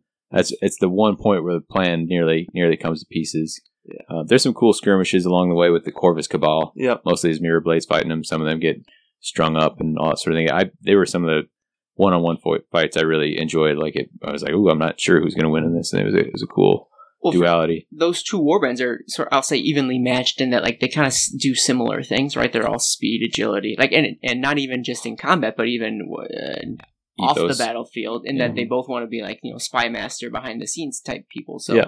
uh, all in all, they they are uh, they serve as I don't know maybe good foils for each other. I don't know if I'm using that word right, but Mhm. um, so it, I think that they're perfectly paired in this story to be you know sort of at each other's throats. Yeah. Um, But how does it end? How does it end? so eventually the face itself dies, and he has to introduce himself as himself, and it's his envoy. And so, myself. yeah, exactly. And so it ends with the Denegia walking into the throne room, and the throne lord is just raving mad, and he brings in another barrel of fire wine, and the throne lord is talking about this lady. Talon Lord. The town lord, thank you. The town lord is talking about this lady that is giving him orders, and this lady is like the most disgusting, nurglified attempt at beauty that you can imagine. And it's an hallucination that the throne lord is having. Also a figment of his imagination. Yeah. Well, but it's not actually a figment because Denegia is allowed to uh, has the power to manipulate this manifestation and talk to the throne lord and basically tell him whatever he wants. And as everyone else starts drinking the fire wine, he has poisoned it to the hilt, and everybody just goes flipping crazy. And so basically, the whole throne room just devolves into like a gelatinous mess of death and horror. It's disgusting. Yum. So you're saying drinks and a feast? Delish. Yeah. Um, so he gets what he wants, right? Like he, because of that, he's able to like sort of usurp that that power structure. Wines Uh, and dines him. Yeah. absolutely. And then sends his army to go out and kill the rest of the Corvus Cabal. hmm hmm Um, It's the And first thing he's I gonna do. poison the whole district. Sure. Pour this in. That's the that's the just so total chaos. yeah, that's the the end goal. So like it. Uh, also throughout the story, they talk about how like they have their bombs and they like they'll like fumigate whole like buildings and stuff and drive the, like those whole areas like mad. So like that that is his mo. Uh, and he does it does it well. That's basically it. That went way faster than the first one. Um, uh, great, awesome, cool. So, uh, what are some takeaways? What are some fun things that you guys enjoyed about this story? The battles were awesome. It, Quick. it was super cool. Lightning quick, yeah, yeah. Yep.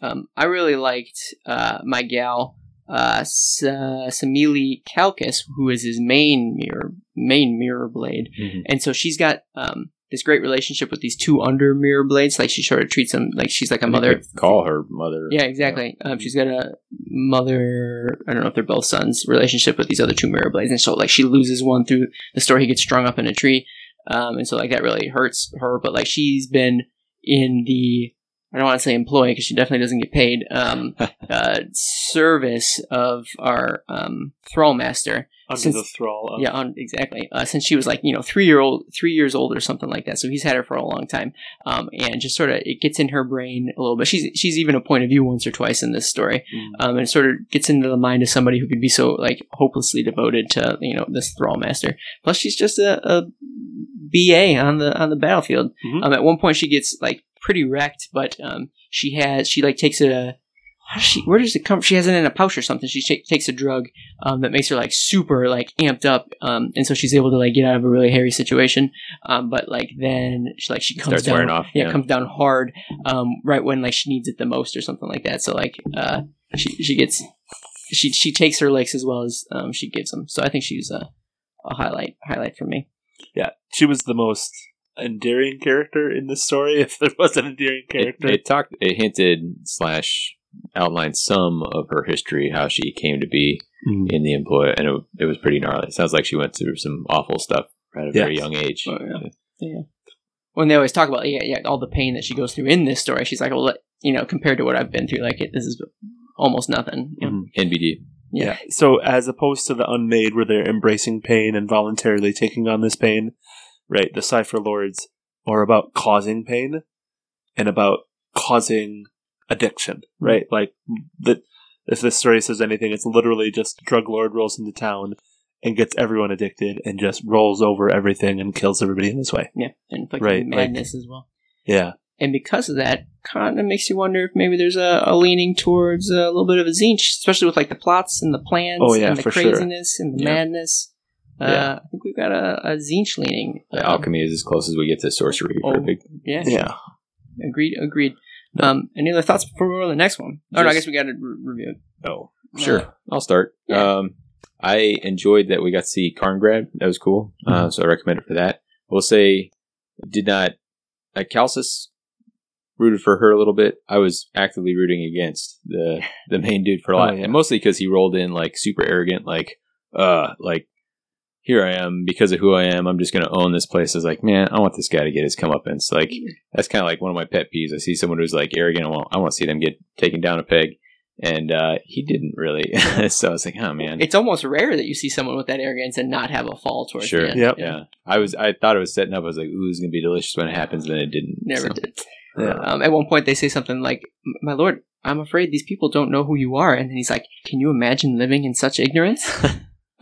Yeah. Not a direct quote, but close enough. Yeah. Um, I enjoyed some aspects of the story, but I had a real hard time with the hallucination and the description. There was a lot of there was a lot of gore. There was a lot of um, just I don't know addiction too. Like there was a lot of very mental descriptions of things that were going on. They were very visceral. Yeah, it's interesting because uh, there was a lot of horrible stuff in the unmade story, but generally they were choosing to inflict it upon themselves, and here Mhm. it being forced on other people. Exactly, and that that was harder for me. So I did finish it. Um, but It's okay if you take off your face, but if you take off somebody else's face, then you've got a problem. then you're a bad man. Yeah, okay, I get that. Um, I liked it as well. It, it might have even ranked uh, pretty high as one of my favorite stories in, in this anthology. I liked the urban setting. I liked like uh, chaos in a city of chaos sort of thing, like you know, chaos up against like chaos, which was kind of neat. Um, although it was incredibly violent and there was a lot of fights going on, it wasn't always about the fight, which I think some of these other stories end up being. Like it is not just purely blades on blades type stuff. Mhm. Uh, sometimes you throw bombs in windows and make people go nuts. Um, so it's a little different in that regard. I feel like we go back to that different aspect quite a bit. Um, yeah, no, it, it was it was neat. It was, like I said, it was kind of Tzeentchian, which um, is uh, sort of stands out again in this this Warcry setting. So yeah, it was cool. Next one. Where Oh? I like this one. Oh, this one's called The Devourer's Demand by Ben Counter. See, that's an easy name to say. Good job, Ben. Um, If only he was a character. yeah, uh, How do you pronounce the main character's name? uh, Thornwinder. Hey, nice one. Thank you. Is it not Thornwinder? Eric? Uh, Eric, tell me about Thornwinder. Start us off. Yeah, so this was um, uh, this is Untamed Beasts, and they've also recently come through a Realm Gate and kind of a select war band Realm Gate from where? From Ghur. Thank you. Um, and uh, it comes from the perspective primarily of a plains runner, which is one of their kind of lowliest. And um, it's a very, these are the very kind of carnal, uh, use bone weapons and live off the land. They're very much about how the land provides. Obviously, when you're coming from Ghur, and this, the, the land of Ghur is often characterized as being animal, having animalistic tendencies, you know, devouring things, eating things. I wouldn't want to live off of that land. Nope. Um, so they they very much uh, their their version of a chaos uh, deity is the land, uh, the devourer. Um, very much. I mean, you think about like the maw from the ogres, um, or you know those sorts of things, things that eat.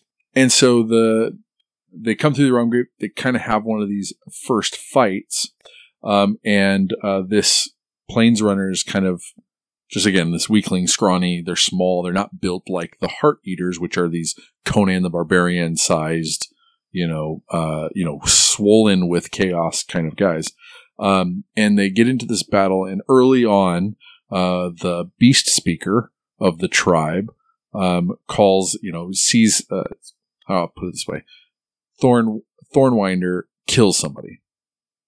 And the, the beast speaker calls out and sees that he did this.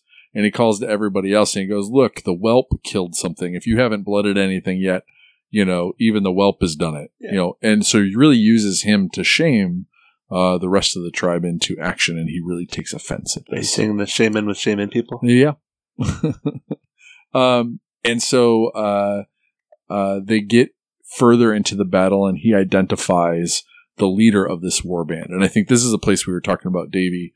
Um, this is supposed to be an unmade war band, but the descriptions of the unmade here aren't as crystallized as they are in the game and are- as, as in the first story. Um, and so this may have been written before some of these concepts were as solid as they are now. Mhm. Um, the the leader of the unmade was a, is a rotund or you know very uh, large individual, which could I mean very well could be a blissful one, just and who's larger and not just skin and bones and and flay. You know, Yeah. but they don't mention the flay and and they think they talk about flails and that sort of stuff. I so, wonder if every unmade warband isn't the same though, right? Like in Right. and I think that that's interesting here too. And when you give the the authors room to kind of describe Mm. and write, um, because of the with uh, they talk about some of the other characters in the Unmade Beasts as having bows and arrows and you know those sorts of things. So they're very, I mean, they're very tribesmen. Mhm. They're using a lot of those tropes. So there's a, a leader. He identifies it, uh, this leader, uh, and he goes after the leader. And there's a, a moment here where uh, he feels the devourer calling to him, and again, kind of the same way that Graveskin kind of goes into the like goes towards the pain. He goes towards the challenge, the biggest, strongest thing, and feels rewarded by the earth, and feels like the earth is lifting him up. And he, it, it I mean, and this is one of It those points where It literally lifted well, up. and this is one of the points where I think you could argue: is it, or is it is this in his mind, or did this actually happen? Now it just says he's coming down on the guy, but again, it's his perspective. So he's coming down on the leader, and the leader um, catches him, or you know, there's a battle. He ends up uh, finding the strength and the will and the devour, the strength of the devour, and he kills the leader. I think at one point he drops his knife into his other hand and then and An Arya and Stark. stabs him. you know. There is there is the his first blow that's going to be the killing blow is blocked by the warlord who holds up his hand and just gets his arm chopped like halfway through his forearm, just splits it all the way down. The warlord keeps keeps rolling after that because he's unmade. He's like, I'm into Yeah, this. Yeah, Yeah, thank you. I was Yeah, gonna yeah. do that later, actually. thank so you. Yeah. Uh, but this is a turning point for him, for especially for his tribe, because he then uh, takes the head, carries it around while everyone's kind of like burning the bodies and sitting down for a meal, etc. It's like he's just holding on this trophy, almost like making sure that everybody in the tribe sees that he's the one who killed it. Did you, did you did you see what I did? Did you see this? See this Yeah, head that yeah. I got? Yeah. Yep. And I think the heart render actually gives it to him or awards it to him or whatever, basically. But there's um, a moment he has a conversation with the shaman of the tribe or the, I'm trying to think what the name of his speaker, I think you called it. Um, so I, th- it could be, but it, this was almost like an elder of the tribe, and I don't know if he's a beat bee speaker. Again, some of the it could have been intended to be a bee speaker, but some of the language. Um, and he asks him, "What, what are you here for? Like, why did you come through the gate? Like, you're the smallest dude here. Why did you come?" Uh, and he gives uh, kind of a little bit of a, speech saying that you know we'd conquered everything over there. Everything was ours. So there was nothing for me to do, nothing for me to lend myself to there. So we came here because the great devourer deserves all the rest of this. And they kind of start talking about the mantra. The mantra is to tear things down. And he even asked them, and this was kind of cool, but isn't the, the Varanspire like a civilization or a structure? You know, if you, if you're here to tear things down, what about the Varanspire? And he says, hmm, well, after we've d- teared down everything else held by order or man or whatever, then we'll take down the Varanspire too. So like there's I love I I love this aspect and maybe that's why I'm drawn to this warband is that this idea of like, you know, again, everything needs to go. Even Archaon's tower needs to fall. And there's just there's just like an unbelievable like delusion of grandeur in this. And don't you get the impression that like if Archaon rolled up and asked them, they'd be like, "Yeah, no, well, we'll tell you. Yeah, I'll tell you to your face. We're gonna take. We're gonna tear that mother down." Like, yeah, yeah.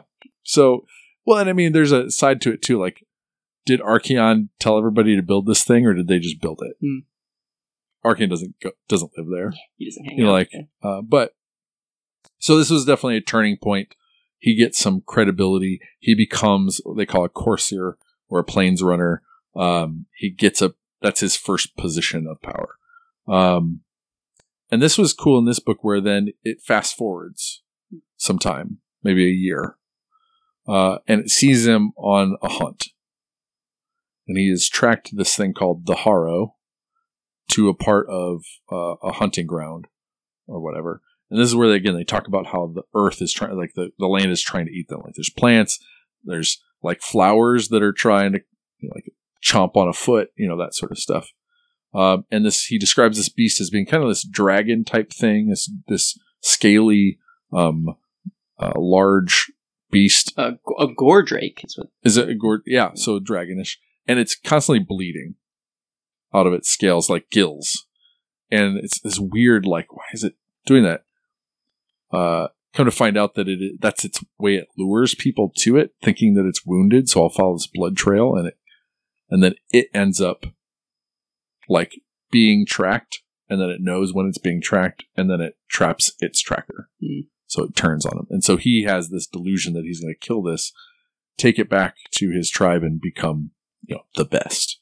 And so he narrowly escapes with his life. He ends up, but he in that kind of like realizes that like the power, like it's strength. Strength is the most important thing.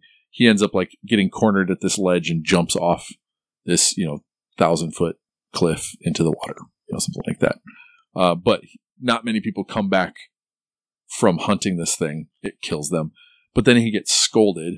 He gets back to the camp and gets scolded for using, if he's a resource for the tribe, he's gone and done this thing where he could have been used over here and the saved tribe members in battles and combats, etc. But he went off in this thing that was meant for heart renders or heart eaters and like leaders. Like that's who kills that thing, not a plains runner.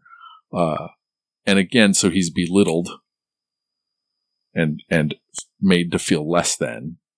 And so he he kills the dude. He just jumps on him and starts punching him until his face is j- just mush. Still ends up Well- punching ground. Yeah. Uh, One of the plot points I think that didn't might might not have been as clear is that um, it's not that he's just like, well, I'm a cool dude. I'm this person who deserves this thing. He's feeling this voice. He's feeling this other destiny to him. Right? He doesn't kill the old man because he's like, uh, he's telling me I'm an idiot, so I'm going to kill him. He's like, no, no, no. I was told to do this. This is what I'm supposed to be doing. Right? If I remember correctly, we're coming back to this idea that there is a voice given to individual characters, like a purpose and a mission. And that's what they're doing. And this beast speaker represents somebody saying, Your voice and your mission is wrong. And he kills him because he's like, No, no, no, you don't understand. I know what's right. Well, it's that it's this. Everything around him is telling him to to to pick the thing that's strong and big and tear it down. Mhm. And so he's he's trying to do that, and it's often outside, still outside of his station. So there's a his desire to to to um, follow that, but then being curtailed by, well, that's not your place. Mhm.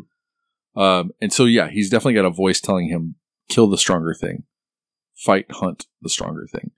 But then there's a hierarchy. Mhm. Again, part of what he's being told is to tear down hierarchies. So he gets up, but he's but he's also. I mean, I I don't want to rationalize what he did.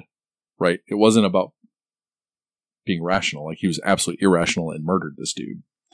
Um, and so the the tribe sees that he's been a traitor on this on on their leader, uh, their elder, and then they banish. So they take him out. The Heartrender decides that instead of killing him, which is too easy, they'd banish him. And basically, it's that you're alone, right? You're alone in the blood wind spoils. You're alone in the Eightpoints, and when you're alone in the Eightpoints, the Eightpoints will kill you painfully over time, etc. But there's it's inevitable. So They also stick a like an arrowhead or something under his skin, like in his cheek, Yep. to mark him as a mm, exile or something, so that like no other pack would ever pick him up Yep. because of Yep. this like mark that they had. He has. So he goes on a little bit of a journey, surviving, dying, like almost near death a bunch of times, still pushing on. Again, here's where it's that delusion. Is it real? Like, is the Great Devourer really on his side? Is it keeping him alive? Is it, he talks about it like forming the land again to kind of push him where he needs to go. Uh, and he happens upon the battlefield where he first killed that, that leader. As if he was directed there. Right, The yeah, impression he gets. yeah, that the I must have you know the land pushed me here, and he sees uh, the head that he had killed. They mounted up all the bodies, put that leader's head on a pike, but it was there, but it was as if it was had just been cut off yesterday. But this had been time had come on years. I was gonna say it would, it would probably feel nice to see a familiar face, but he was on. video. well, there is a Wilson moment here, right? Uh, like uh, this the Castaway, where he talks. He, the head he talks to the head first, expecting it to talk back to him, and then it does.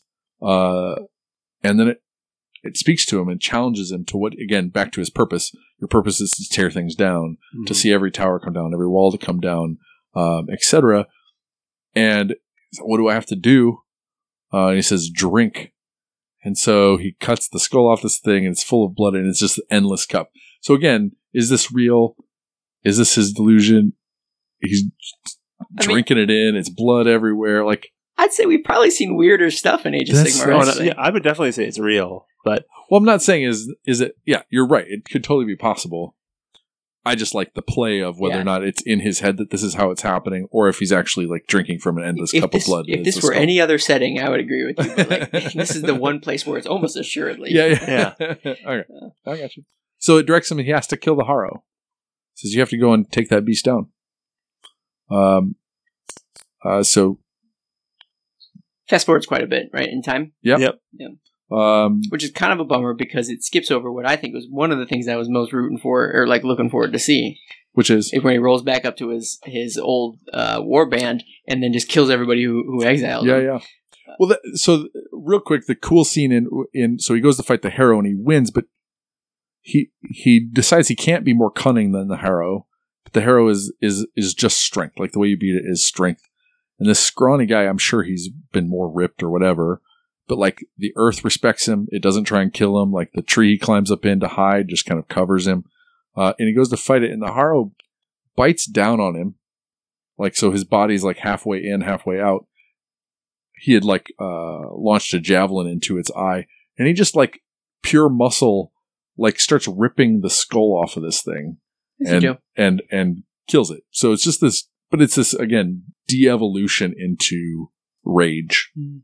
etc so yeah fast forwards he's now the heartrender I see. of his tribe he's gone back and he's wearing like the heads of like he's gone back and beat the beast speaker he's gone back and beat the heartrender you know He's and, like, wearing the head of the the heart render. He's wearing the hands of the the archer, the beast speaker, yeah. Um, and, and he's and he's wearing the tanned hide of the beast speaker. Yeah, Uh, so- yeah. you know. So he's just they adorn him like those are his memories now. Blinged out. and he's and he's still got the uh, what is it, an arrowhead or spearhead in his eye, and he, d- he basically is the unspoken dare to anybody to ever bring it up, and Yeah. no one ever says a word about Yeah. it. Yeah, Um, and so now they are have been tracking over this ridge and looking down upon an iron golem fortress uh, that they've just built up this huge foundry.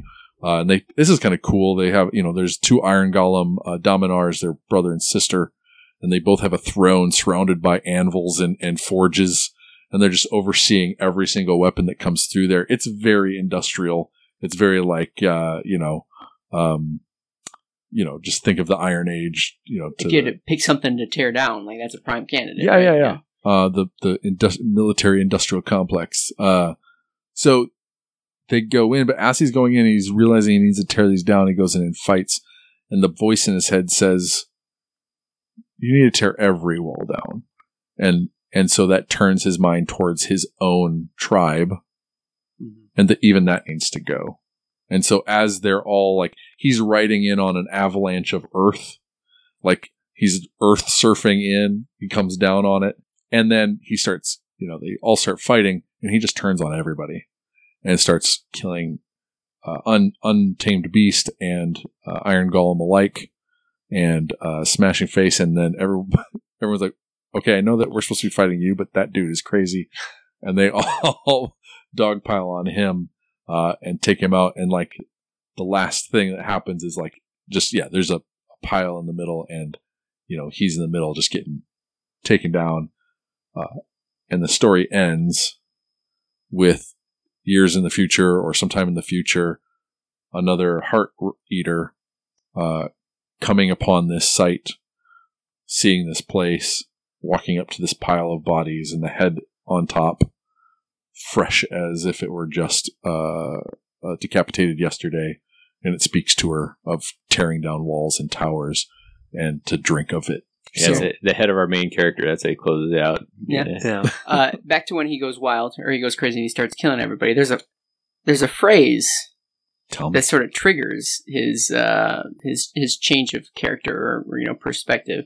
It's because the the reason he's willing to both kill the iron golems and the untamed beasts is because it doesn't matter where the blood flows from. Oh yeah, yeah, yeah. Yeah. Uh, and that's and that was the twist I didn't expect. Yeah. Like Mhm. all along the way, the characteristic of this voice is feels very untamed beast. It Yeah. feels like in my head, I'm like, okay, he's following the god, the devourer of the untamed beasts, and the these other brethren, brothers and sisters and tribesmate. They're like maybe um, adhering to their each other too much. Like he's the one who's being the real untamed beast. Uh, turns out, yeah, uh, Khorne's been talking to him Well, And- oh, yeah. and and and spoiling him to just become this crazy murder dude uh and it it like that's the ri- that's the journey of some of these war bands where as individuals or as tribes can diverge from their kind of their s- soft chaos Mhm. into super like one of these four gods and just go all in and what that means Yeah, I mean, I could see it. I could see it in a couple ways. I could see it as explicitly Khorne being around. I mean, obviously, there's that that hint in there, Mhm. but um, it could also be since some of these aspects of chaos they worship are like kind of a a combined, you know, all that. Like this may be the the Khornate aspect of the devourer, so it could Mhm. still be the devourer, but yeah. or that comes to the fore. I saw it almost as just like some lowly demon is like, hey, I can get a hold of this one person, right? And like maybe that is a bloodletter or something, but like I didn't see it as Khorne giving him attention, right? He didn't get any mutations. He didn't get any special power. It was just other like to be a living head. well no a I, stick I all think no I did I do think he got special powers Sure, like Sure, the dude was- scribed on but his own not and the blood I don't spoils. feel The- but uh, yeah, I definitely think he got untamed. I mean, special it was powers. just raw brute power where like this this small body could rip the head off of this you know uh, Yeah. uh, Gordrake. well, So like I think I think the special powers were there because he's a planes runner doing ridiculous things, and and I think carrying out where the blood flow from Yeah. where the blood flows is the hint, Hmm. right? That doesn't mean though you can't read it as yeah it could be another see, it, you know like sub. It could have been a bloodthirster calling to him, Mhm. right? mhm. I'm gonna take it at face value. I think Khorne's knocking on that door. and- Sure. and was uh, and and bringing this dude into the fold. See, what I felt like is that this was the story of somebody from the Untamed Beast who was succumbing to lesser chaos, right? Or greater chaos, right? Because the Untamed Beast had a very specific structure of like how life was going on. And if we go back to the Cypher Lords story, right? The the main character is very much living out what the Cypher Lords were doing. If we go back to the Untamed, very much living out what the Untamed were telling them to do Unmade. uh, yeah, sorry, the Unmade. With this one, the main character is going against everything that the Untamed Beast stand for, which you're absolutely right does does fit in with the storyline, but it doesn't fit in with the civilization. And at the end of the story, we find out that he's actually following something that's not part of the Untamed Beast, you know, legend. So it, I thought it was really interesting because we read two stories where you you follow in and you do exactly what you're supposed to. Yep. And this is the person where the character like was obviously intended to be wrong. He shoots his best friend in the eye, like at the beginning of the end of the battle. Like this guy who's like, "Oh, this is awesome! This is great! You're such a great guy!" And then he just turns around and shoots him in the eye, and you're like, "Okay, I don't like that jerk That's anymore. dir- that that's guy's direct, a total jerk." Direct quote from the book too. Yeah. So that was- cool. Again, with subverting ups- expectations. Yep. I did not see that twist coming at the end. I didn't either. Um, what are some other things that we liked? Uh, I though honestly the Khorne thing was the biggest one for me. I just like getting a sense of what because they there was this idea of the tribal hierarchy and to me of the of the three we've read so far this was the first one that gave me or of the three gave me the most sense of what it was like to be a normal uh, chaos worshiper normal being in air quotes for those who are listening and not Yeah. watching I, I hate saying this without Josh here to uh, to rebuttal, so we'll talk about it on the next uh, Dogs of War Cry. But just this last uh, week, I played a game against Josh where my planesrunner ran up and uh, triple critted his uh, Thrall Master. Uh, so there's the idea of this, you know, the smallest, the weakest coming up and having the capability to tear down something greater uh, is a you know is something that we all kind of want to be able to accomplish more than our you know too big for our britches kind of thing. Uh, and so there is definitely that kind of I was feeling that as I was reading into it because that was already happening on Mhm. the table for me. So This definitely had also a bit of a like a Norse or a Chaos Marauder old world feel to it. The story, at least, a very tribal, very um, very classic Warhammer feel to me. All right, cool. Uh, we'll do the reviews. Um, I I liked it. I, I wouldn't say it ranked particularly highly uh, for me from just a pure like plot storyline. Um, but the twist with the Khorne thing is really what like sealed the deal for me. So like that that cemented it in the the thumbs up category uh, for me. I just like the time differentials. Like it just kept skipping ahead, uh, which just it just gave me a sense of I don't know making it more important by it spanning time. I guess.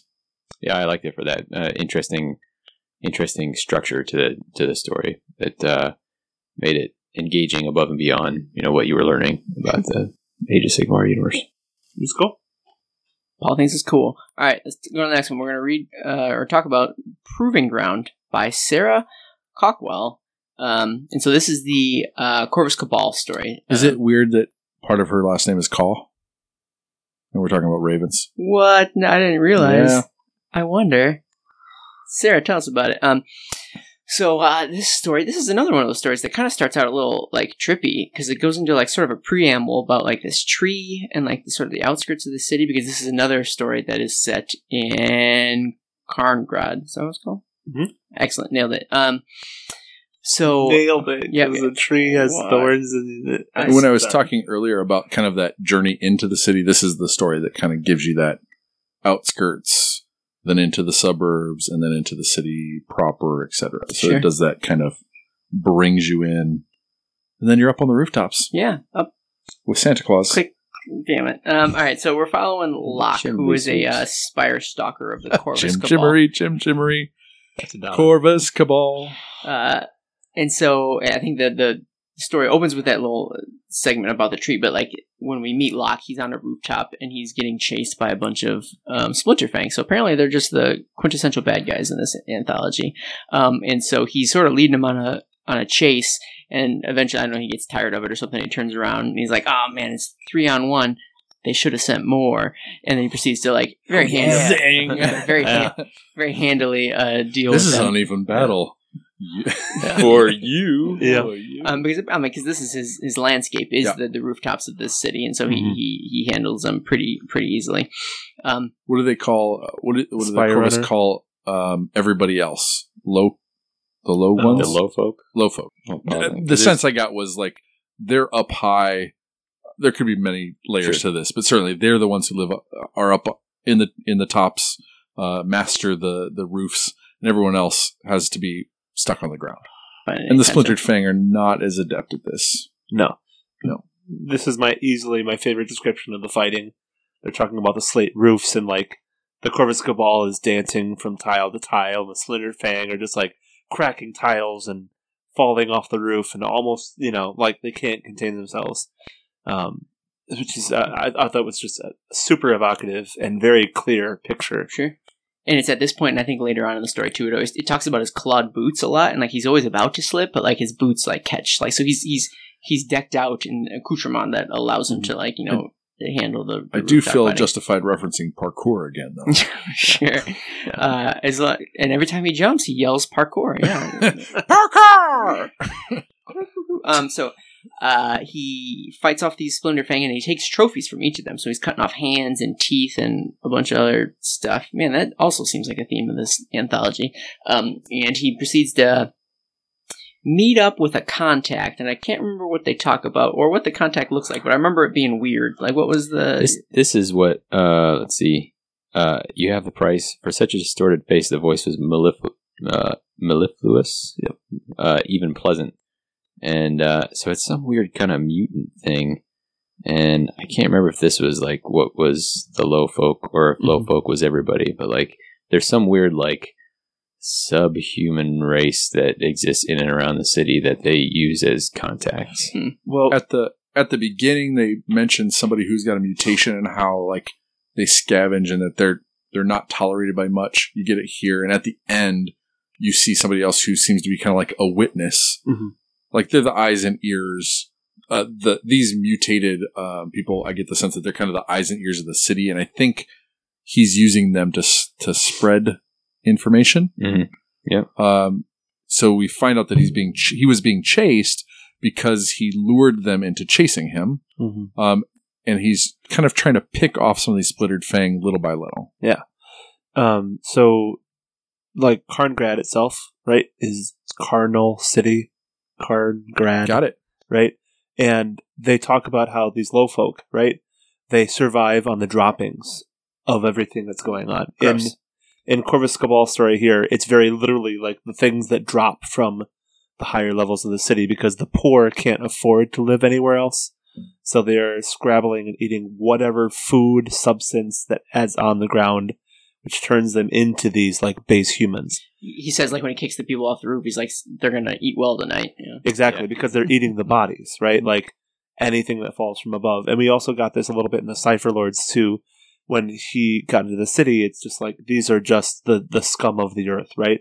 This is what the chaos city is. That anybody who cannot make it to a place that's defensible is basically just garbage. It's almost as if someone should make a cool shantytown board to play Warcry. Uh, no pressure.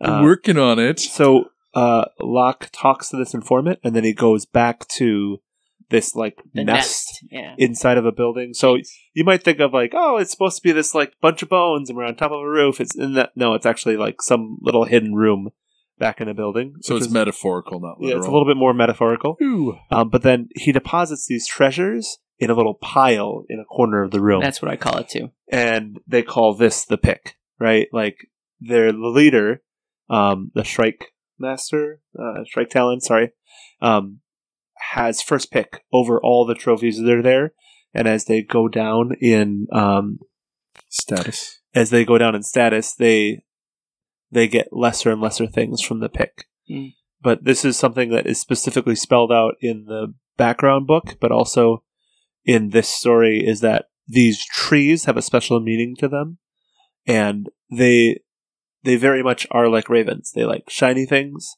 They want to collect treasures, and they put it on themselves as well. They'll wear these shiny things as well but when they give sacrifices to their god, which is the Great Gatherer, they literally pin bodies on these trees that have these huge thorns poking up out of them, and then the pick is beneath it.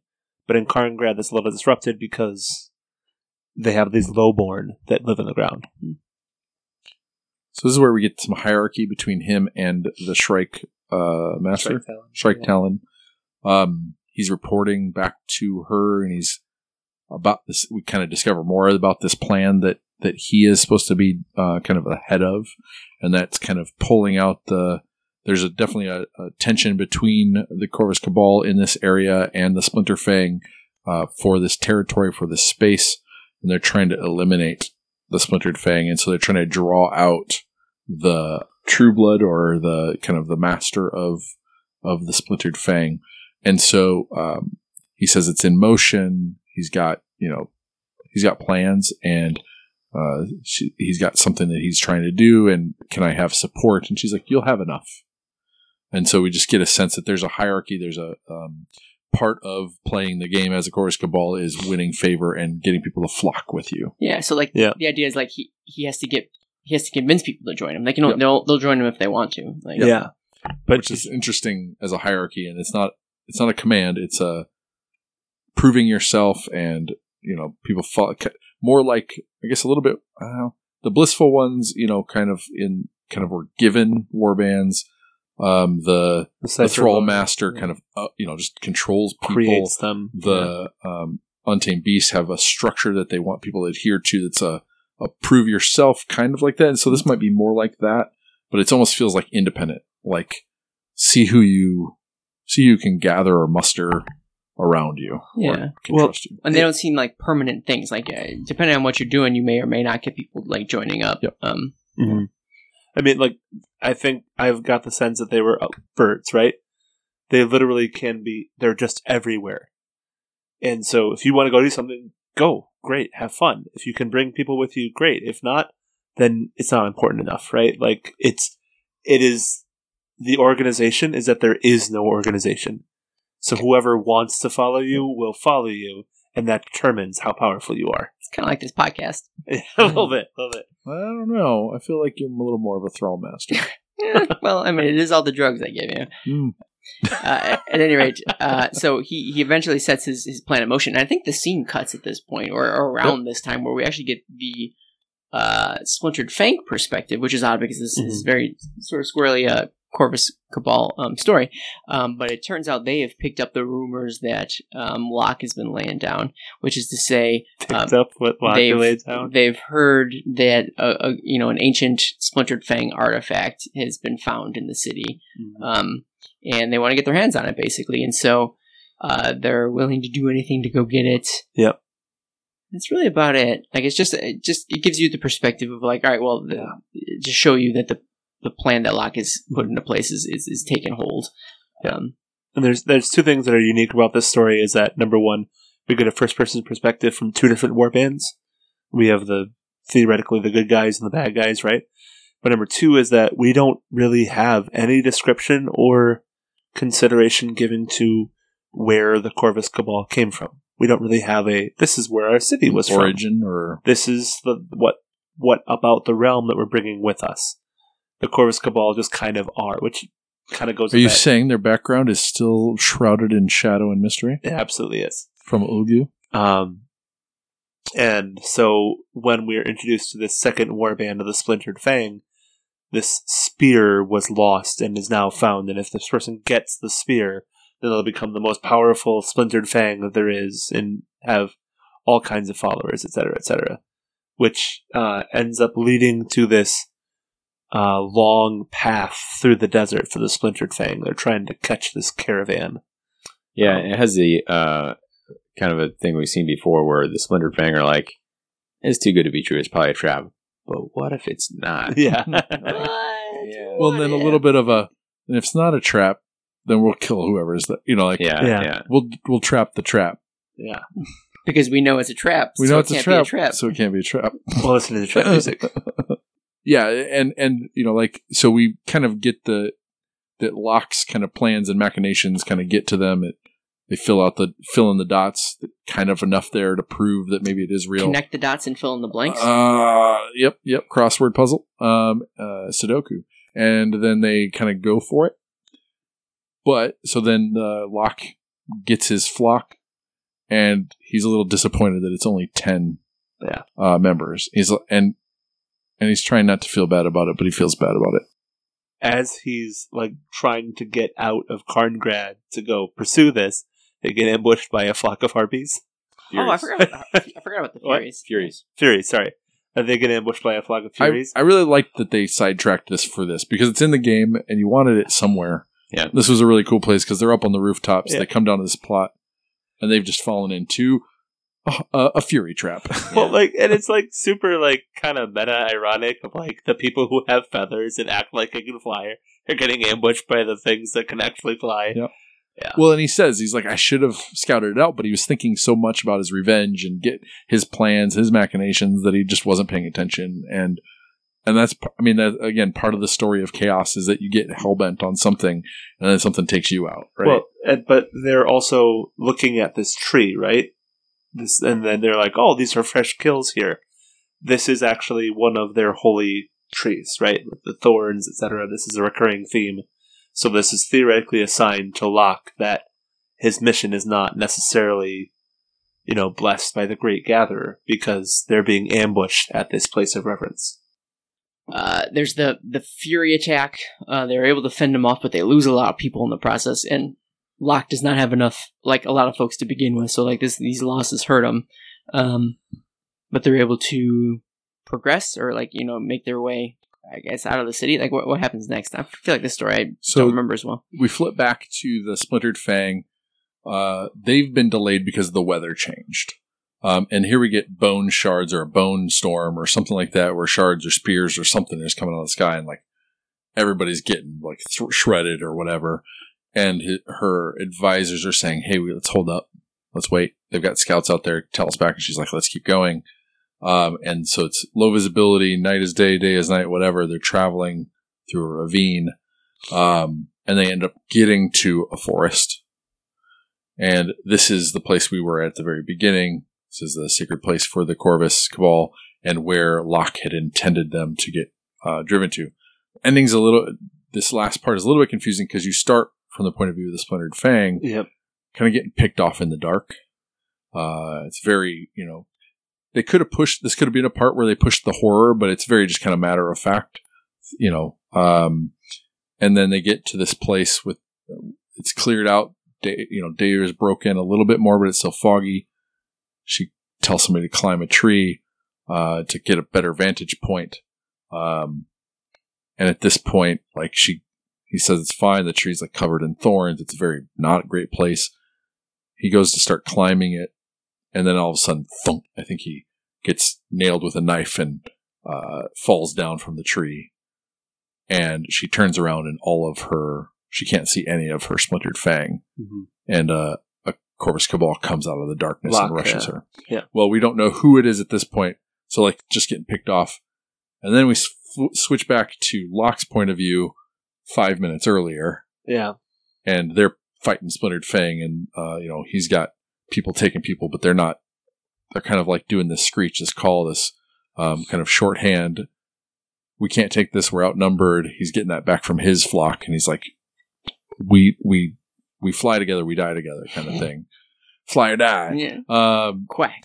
quack, quack, quack, quack, quack. Um, and then uh, we get we basically he gets to the point where it's just him and her, Ophidia and Locke. Um, and so we find out at this point that the story's been about both. Like it's it started off like you think that it's just a Corvus Cabal story, but it's very much a Splintered Fang story at the same time. And I literally, as I was going back and forth, I'm like, okay, I don't know who's going to win at this. Um, and we get so we get this final showdown. I'm not going to tell you who wins. Somebody else do it. Paul, tell me who wins. I think Locke wins. Well, does anyone win though? Uh, no. Basically, uh, there was this really cool moment where the fog starts to lift, and then Ophidia looks up, and every member of her warband is impaled on one of the thorns. Right? Like, it was this. and they like- did something in where the when the Corvus Cabal moment. killed them, they mount them up on the trees to make it look like like the sh- their shadows. Yeah. Like there was more Corvus Cabal around than there really were. Yeah. So Because- she's like, I see through that. Yeah. Uh, and they get to the end, and they basically kill each other, and it's a spirit victory again. Pick becomes part of, or Locke becomes part of his own pick. Oh Yep. no. Yep. Uh, she poisons him with like a boot knife because everything they have is poisonous. Uh, and he starts like twisting, like uh, what's the what's the Harry Potter curse that makes you Cruciatus? yeah, where it just makes you your body just bend and twist or I'm not whatever. exactly sure. Uh, and uh, it's the it's the one that's like forbidden. Anyway, doesn't matter. Uh, so his body just starts twisting and like his joints and just going the wrong way, etc. Ever could ever. She goes over to the tree and starts defacing it, and he's just like the gatherer. You know, like she's talking to the coiling ones. He's like, "Gatherer, don't let this happen." And so he gets a, the last bit of his strength and he rushes her, slams into her. She gets impaled on one of the spikes, and he gets to see her dying, like her face as she passes, uh, and that's enough for him. And then the last thing he hears is the beating of wings, Yeah. yeah, that was which super is sweet. the, the sound of the gatherer coming to take him. All right, neat. Uh, so that's the Corvus Cabal Cabal story. Um, My only critique was maybe the Fury part could have been shorter. Yeah. and just had them harangue, harangue them a bit, harass them, take a few people out, and then keep going. was there as much story if they take that out though? I feel like it it was despite how long we've talked about it, it seemed like a condensed. Not a lot was actually like happening. Yeah. Um, I'm okay with it being. I mean, shorter. When I don't think it added. It would have made it shorter, but I don't think it added more to the story by having it. I see. I I agree. I would have liked to gain some extra insight into, like, I thought it was really cool the idea of, of the pick and the, you know, um, there, but like it would have been cool if we heard a little bit about where they're from in Ulgu. Or Yeah, something like I that. missed that. I just I, I wanted there was time taken up by Furies and time taken up by Splintered Fang, which kind of bummed me out a little bit because I wanted I'm, I and I think the I really like the Corvus models. I like the idea of them. Mhm. I wanted more of them Yep. here, and I felt like I got I got more than I did from the Cypher Lords. Although I got I felt like I got a good chunk there, and this was more than that, but not as much more than that than, Yep. as I would have liked.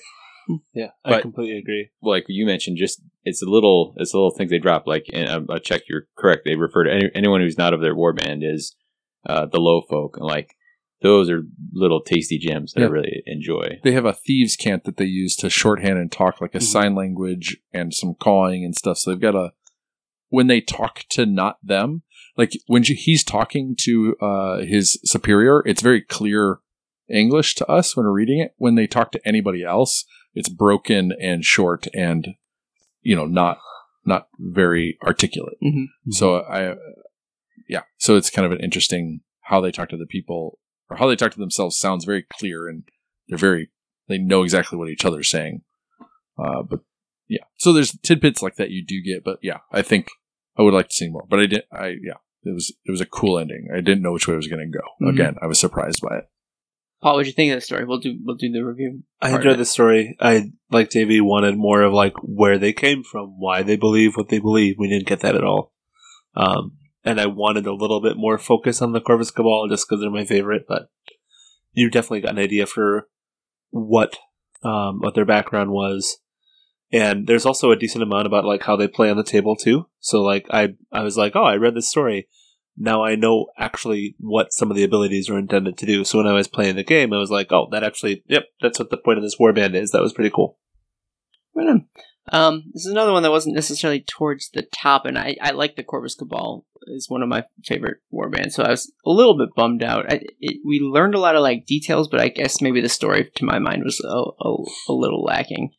Um, I don't have much else to say. It was like it was like a fun action movie, yeah, okay, sure, sure. like uh, you know a buddy cop movie or something like that, or we're you know like where you're just like okay yeah we're we know what we're now that we've read it we know what we're in for. hmm It wasn't as much of the intrigue that they kind of alluded to early on. Yeah, exactly. Um, Well, so- it wasn't an introduction to the Corvus Cabal warband. It didn't feel like it was more of a story that would set in a, a normal anthology. So Sure, sure, sure. Um, and that's not to say it was writ- written poorly. I think it was written just fine. It was just maybe uh, I was expecting more out of it. Uh, cool. So that's Proving Ground. Uh, we got another one. It's called uh, Eight Tailed Naga by David Guymer, We like David. friend of the show. Yeah. um, see, that's the thing is I can say anyone's friend of the show. And What- they're under our thrall. One way, one way friendship. All right, cool. So what, what are we dealing with now? We're, we're finally talking about the uh, actual splintered yeah, thing. So Splintered Splintered Fang. Fang have been the second string in two stories now. Yeah, exactly. Now it's time for them to take charge, and by that I mean we are introduced into this story by someone who is not, Not of the Splintered Splintered Fang. um, so, uh, D- D- David, who are we introduced to? Your main character here that you start with is Merrick, and he's down in a pit, down in a pit of snakes. Aren't we all though? it right? had to be snakes. Right?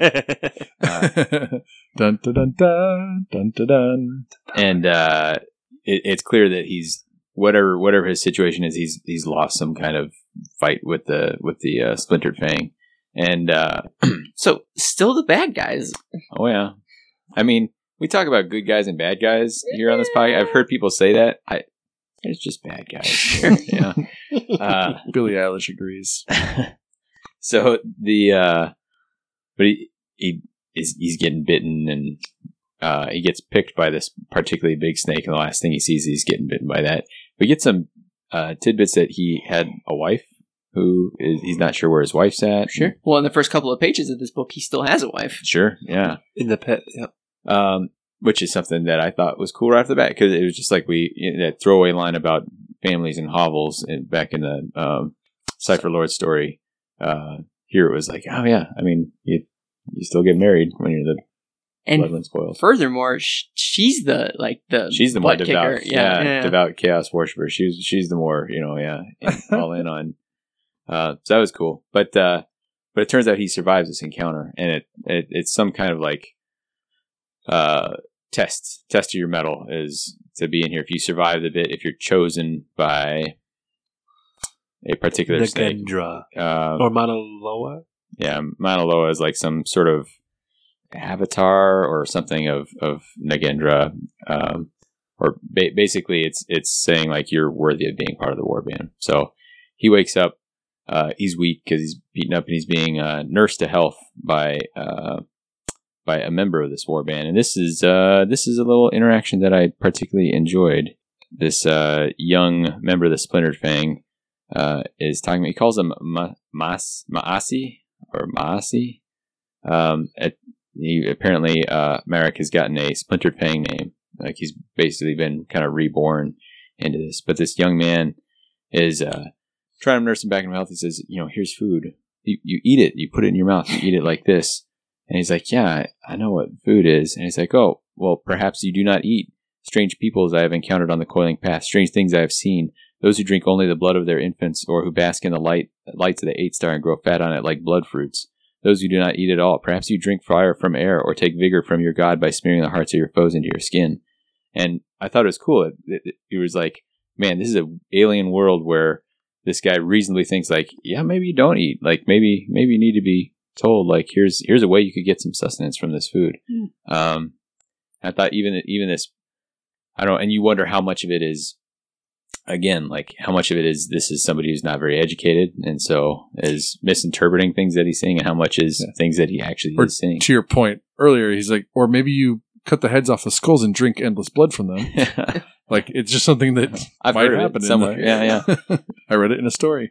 Um, and, and there's more uh, good interaction. You know, he, he gives him a, something to eat or drink, and Merrick is like, "How do I know it's not poisoned?" And the guy's like, "Ah, you know, come on." And then he eats it, and he's like, "Yeah, it was poisoned." oh man, he's like, "No, it's fine. You already survived getting chomped by Mauna Loa, so like you're you're good to go here. This is if that didn't take you out, this won't." So, um, It's a minor poison. yeah.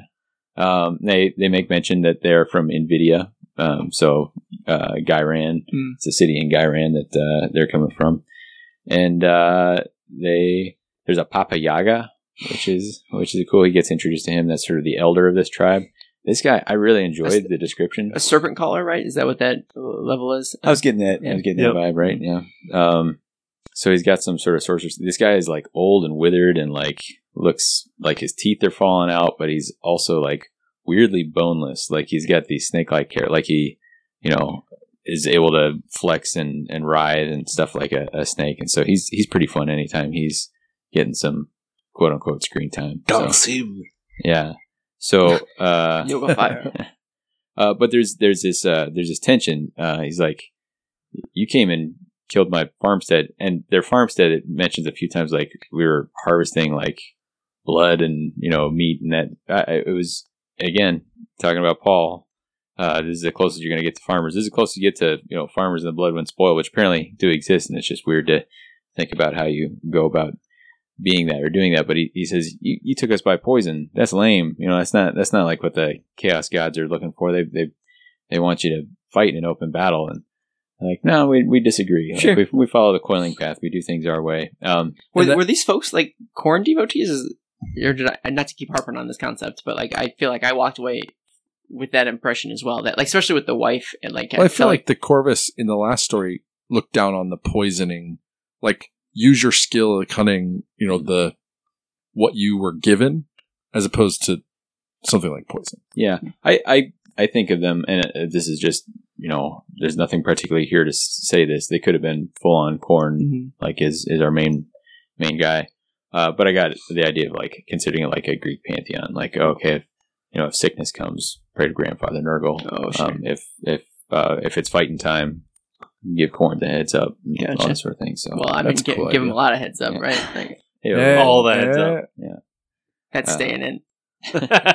Um, and they give him his wife's knife. Uh, talks about some of this armor, You know, so he's he's he's right on this edge of like, do I want to rebel? When will I rebel? When I'm going to do this? But like uh, being brought along with this warband, um, sort of as a as a conversion. The So- cactus rind armor plate was kind of yeah, yeah. I mean, it was it. it it's something that puts you in. It was this, it was a specific detail that rooted you in in what this was. It, ta- it talks about his farm like uh, there were five families under my roof, said Merrick, sharing the skulls we took and the blood we harvested. But I saw only Jerissa with me in the pit. What happened to everyone else?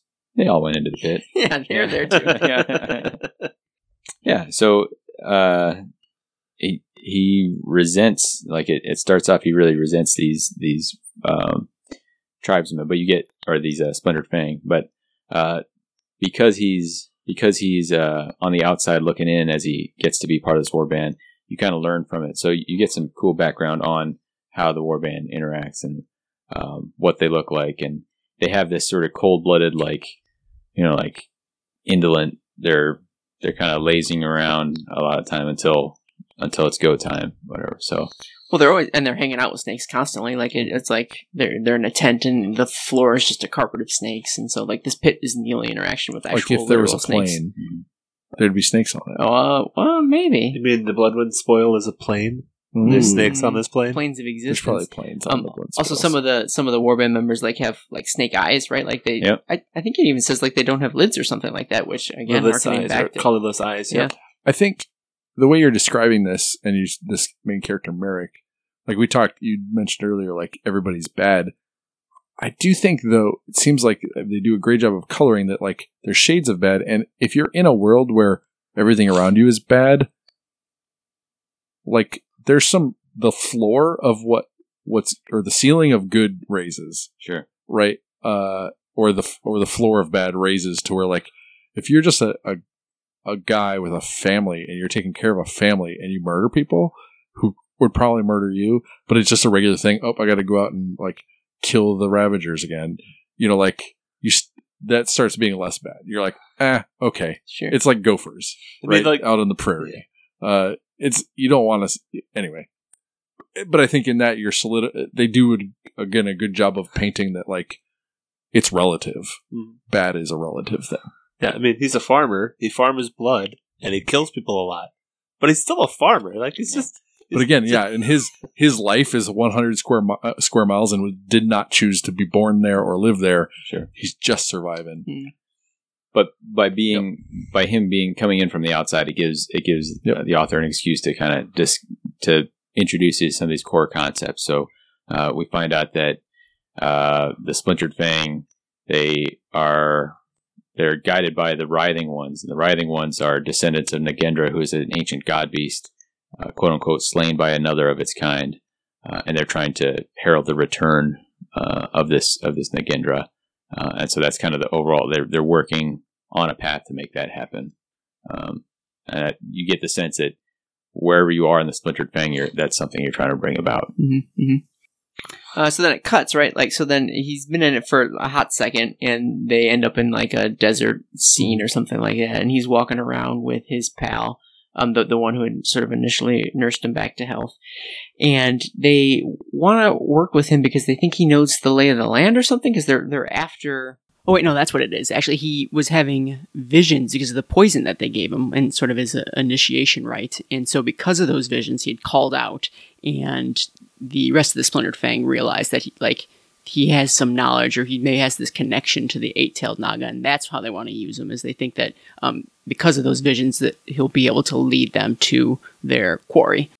I think it's around this conversation that they're out in the desert that um, they're like poking around in the sand or something. And it turns out like under the sand is a layer of like brass, which also makes me think that they're somehow beholden to Khorne because they're in a brass area. Um, but as they're poking in the sand, uh, someone spots like a footprint. They're like, "What's that?" And it's like, "I don't know. It's just a divot in the sand, man. Like, it's, it's no big deal." Uh, turns out there's no such thing as just divots in the sand, um, and it's actually a untamed beast warband lying in wait, uh, who I think buried themselves un- un- under the desert sands, and they erupt out. And then there's this big battle because, of course, there has to be a battle. This is a Black Library book, um, and so the the two forces fight, and the Splintered Fang overcome the untamed beasts with their uh, wily poisons. Untrue.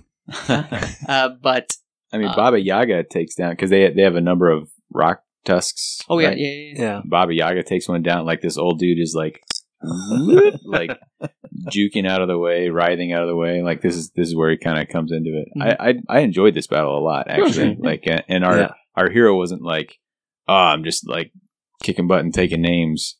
I mean, our hero, our our point of view, I should say. Mm. Like at one point, he's frozen if you're Like, whoa, I'm gonna get ate by this rock tusk.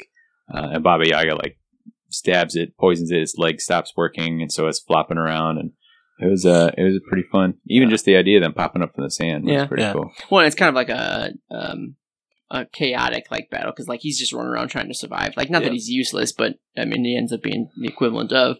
Um, and like at one point he like stares down the other like leader or something. And he, he's able to like dodge out of the way and escape him.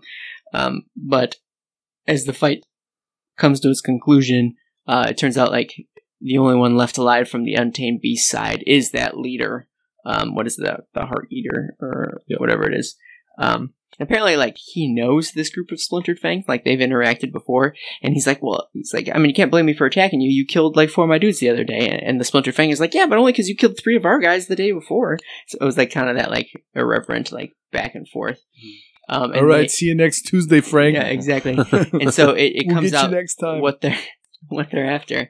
Um, and they get it out of the untamed beast leader guy saying like, all right, well, we're after this. Well, I, I forget like how the conversation goes, but they're able to suss out the fact that like he has some idea of where this eight-tailed naga Mhm. um, is. He's like, I think maybe he calls it something different, but he's like, yeah, uh, uh, I. I could lead you to it after, after some, some coercion. He doesn't Yeah. volunteer, but like they're like, you take us there. He's like, all right, fine. Um, and so they head off like deeper into the desert to try and you know find this beast. There is also this uh, personal struggle with Merrick, though, when they're fighting the battle, where he's using his knife, his wife's knife, right? And and he's like cutting, etc. And people are like, "Oh, let's put some poison on." He's like, "No, we're not putting poison. This is my wife's. You know, I'm I'm not going to dishonor her memory with this." Right? And then it eventually gets knocked out of his arm, and he just picks up a sword, and he cuts someone, and then he like waits to like start fighting again, and they immediately just like die from the poison horrendously and they're like okay now you're one of us because you used the poison right My wife would be so mad if I put poison on her knives.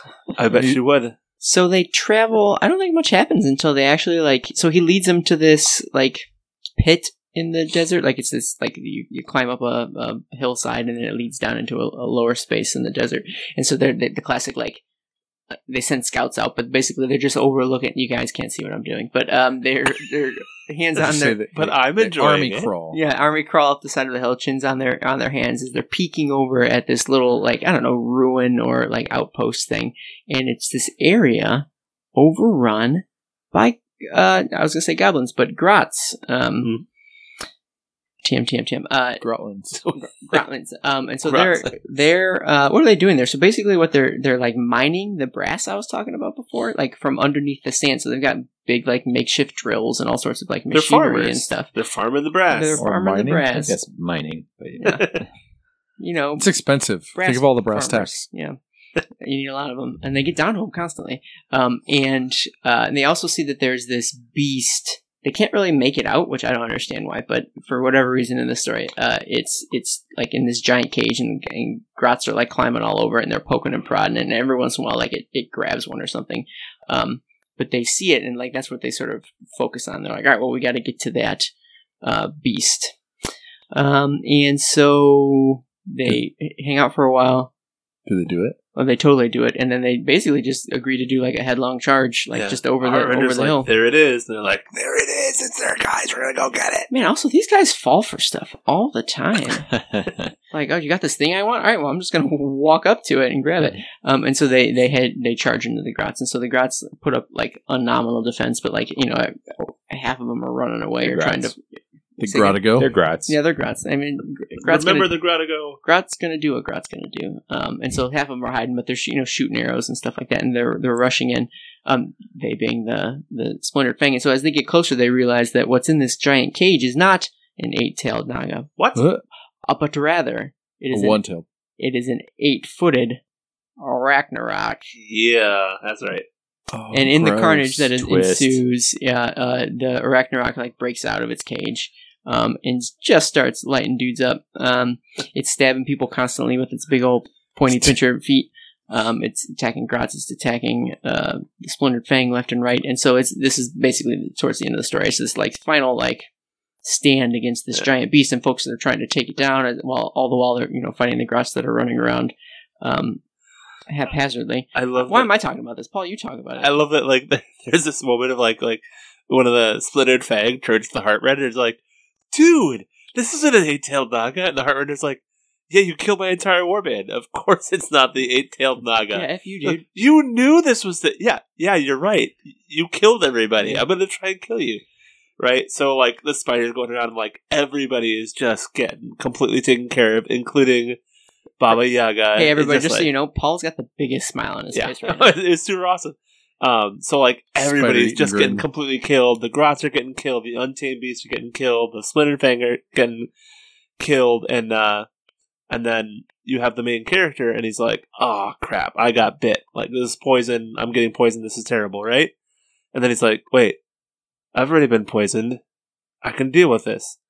And then he takes his knife and he cuts off part of the Arachnarok's foot, or you know, leg unimpale himself, which Yeah. because he got to unimpale himself and then shoves it on the end of his hand and then it like solidifies Yeah. into this like Always goes back to unmade. yeah Just adding weird appendages and stuff. and then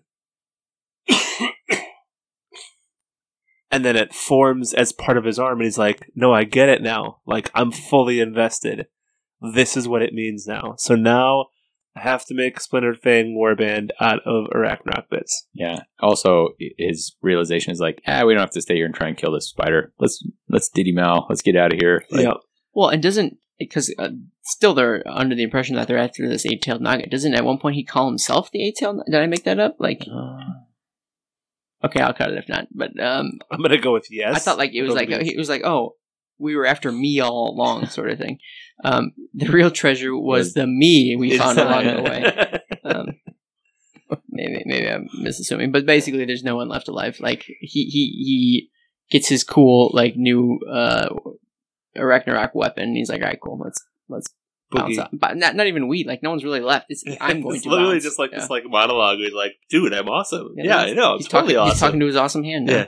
Uh, and that's about it. Davey, not to spoil too much. I know you seem to really like this story. What what what spoke to you about it? Uh, so I liked, you know, they're just the little bits they dropped. Like Paul talked about, you know, no, no poison on my wife's knife. Um, they are walking and they haven't fought in a while, and so he, he's cutting his hand and dripping blood into the sand. And and uh, the young guy with him is like, "What are you doing?"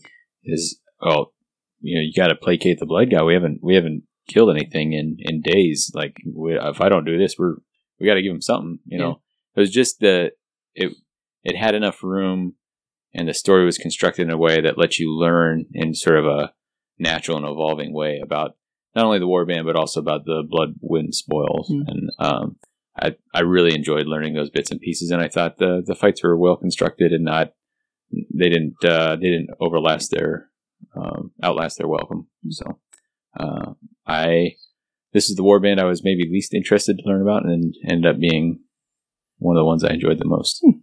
The beauty of low expectations. uh, Paul, what do you think? Uh, I enjoyed it quite a bit. Um, it also, I think, gave us a narrative reason why the Splintered Fang were in so many of the stories, because this is the one war band that doesn't have to be from their homeland, because they convert as they're going along. They throw people in the snake pits. This is not a like one time thing, but that's why there's an elf. That's why you know there are different races in their warband, and uh, it's possible that they are the most you know perfidious or most populous of the war bands in the Bloodwind Spoil, since they're converting everybody that they find into them or killing them. Right. I mean, those two options: you either convert them or we kill you. Exactly. Um, Isn't that life in general? Sure. Yeah. Uh, I also really like the just like Far East or like you know vibe that was written into the background, where we had like Muadish, which seemed very much like a harem guard or something like that trope, and and then we had like the Dhalsim type character of Baba Yaga, where he's doing all this kind of. There was a lot of other cultures that were fit into the fantasy universe here. And it was a very diverse warband. It wasn't like the Untamed Beast where it's like, we're all nomads and we all wear skulls and we all do this, right? The, the thing about the the serpents is that they all have the same armor, but the actual figures themselves are males, they're elves, they're they're different, Hmm. right? That's cool.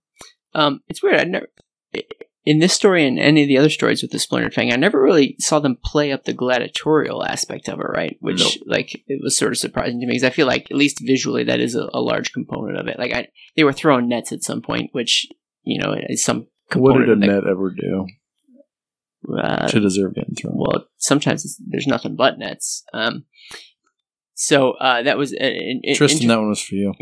right? Uh, I'm I'm free to do the basketball podcast, Michael Jordan. Um, so uh,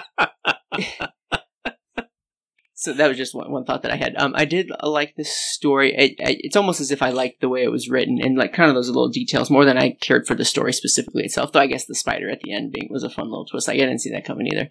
Um, so I, I no, I, I did like it. I think it ranked pretty high in, on the list of these stories that um, I enjoyed. Uh, it was nice to have this sort of fish out of water story. Like that's different than all the other other ones. Um, I think that's obviously that goes without saying. But so that helped um, me identify with this character because you can sort of slot yourself in there um, without getting bit by a snake, which uh, is nice. Seems like this one did the best job of kind of taking it down to the commoner and giving you a reason to like again see the gray and empathize with kind of the journey to what you know the the start of some movies like I bet you're wondering how I got here you know uh, Thor Ragnarok Yeah. um, but this is you know a lot of this story is like no explanation of how I got from normal person farmer to you know uh, dripping blood in the sand or whatever you know um, so I think that's real interesting Yeah, agreed. Um, so it's a cool story. All right, let's do the last one. cool story bro Guys, let's talk about The Iron Promise by Josh Reynolds, my personal best friend and friend of the show. uh, this Iron Promise is a story about the Iron Golems uh, hailing from Chamon. Shaman? Chamon. And so, what do we got here? So, uh, apparently, we we're, we focus in on a, a warband of Iron Golems, but they are like representatives of a much larger organization. Um, Empire. Empire, yeah, Yeah. like it, it- they they hailed from you know uh, a higher uh, hierarchy, um, and they've been sent on a mission uh, to go wrangle uh, a Duardin like weapons or no, not even weaponsmith, but he just provides like raw material, I guess, for the weapons. Um, he's sort of hunkered down in this volcano lair, um, and so he he normally has to provide a certain like offering of um, materials uh, for weapons. Uh, but he recently has stopped paying. Like I feel like that's a classic classic story, right? Like we we we've seen stuff like this before, and so these iron golems are all ready to uh, rough some dudes up um, in order to get what they want, or at the very least find out like why he he stopped sending the payment because um, you know it's it's obviously that these materials are something they need to do their weapon smithing, which is what iron golems are all about. Um, so they uh, approach uh, this you know this volcano lair. I feel like they have to fight something before they even get there, and I can't remember what it is. It's not. Were they also fighting Furies at that point? Right? Weren't they smashing Furies out of this yeah, guy? it opens on them fighting Furies. Yep. And then the crystals too were coming and That's a little bit later, but yeah. yeah, yeah. So th- they have to navigate sort of the wilds, um, but they, they, they prove to do so very um, uh, deftly, I guess, because they, they are good at what they do, and what they do is killing folks. Um, so they smash through Furies. They uh, get closer and closer. I think the crystals happen soon thereafter, right? As they're navigating the canyons and things. So there's this crystals that Paul was talking about before. That if like you were to get, uh, if you were to get any of the, if they were to touch you, or even if you were to shatter them and those pieces were to touch you, they'd steal your uh, steal your soul. As you look at them, you can see like the faces of the souls, the souls that have been stolen, and in fact, every soul that gets absorbed it creates a new facet on this crystal that's sort of floating. Um, so but they're able to like fight them from afar, which is odd because iron golems don't really have much in the way of range, right? Besides Bolas. like oh, the bolas, okay. Yeah. Um, so Everybody's got a bolus. And so uh, they again they're they're approaching this volcano. So they, they end up walking down like basically the front door. Because what do they have to be afraid of? Like they're on a, uh, here on official business. And Josh Reynolds takes the opportunity on the way to give you a little bit of insight. Uh, a couple times, like they have some philosophizing around the fire, which was kind of cool. Sure. And then someone yells at him to stop philosophizing because like that's not what we're here for, sort of thing. Well, it talks about the relationship between the different characters too. Like it's, it is. This is the most civilized of all the civilizations. Like Cypher Lords are like, oh, this seems like really civilized. Then immediately they're like, no, JK, this is we this is not at all Weird. civilized. nutso. And this is like, oh, this, you know, that's my brother, and like this is our people, and we're doing this thing, and So Voss outlines his ethos. He says, "Be honest, be brave and brutal, and the gods would smile upon you. Be fearful, be a liar or dishonorable, and suffer the fate of all cowards."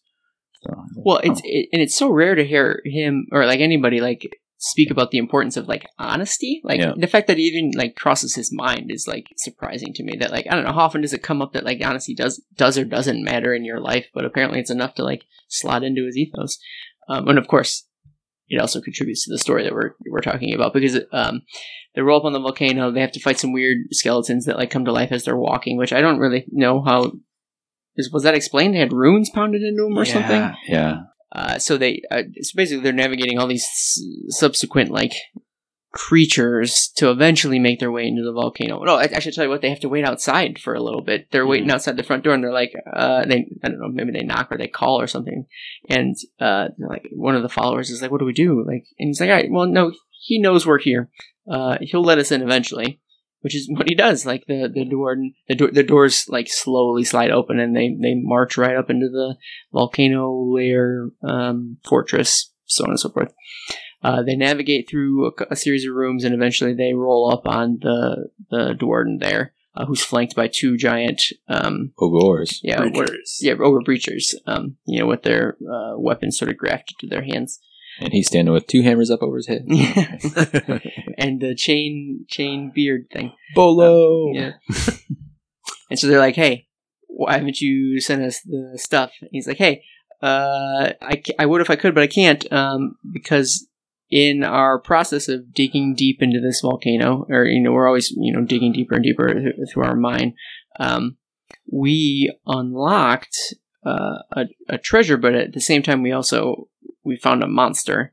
And that monster has proceeded to kill all my slaves and all my workers, and uh, sorry, man, like without workers and, and slaves, like I can't, you know, provide the materials, uh, the, the base metals that, that you need.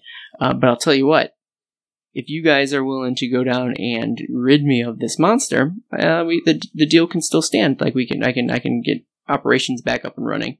Um, so, uh, bring me this monster's head and, uh, I'll be hunky dory.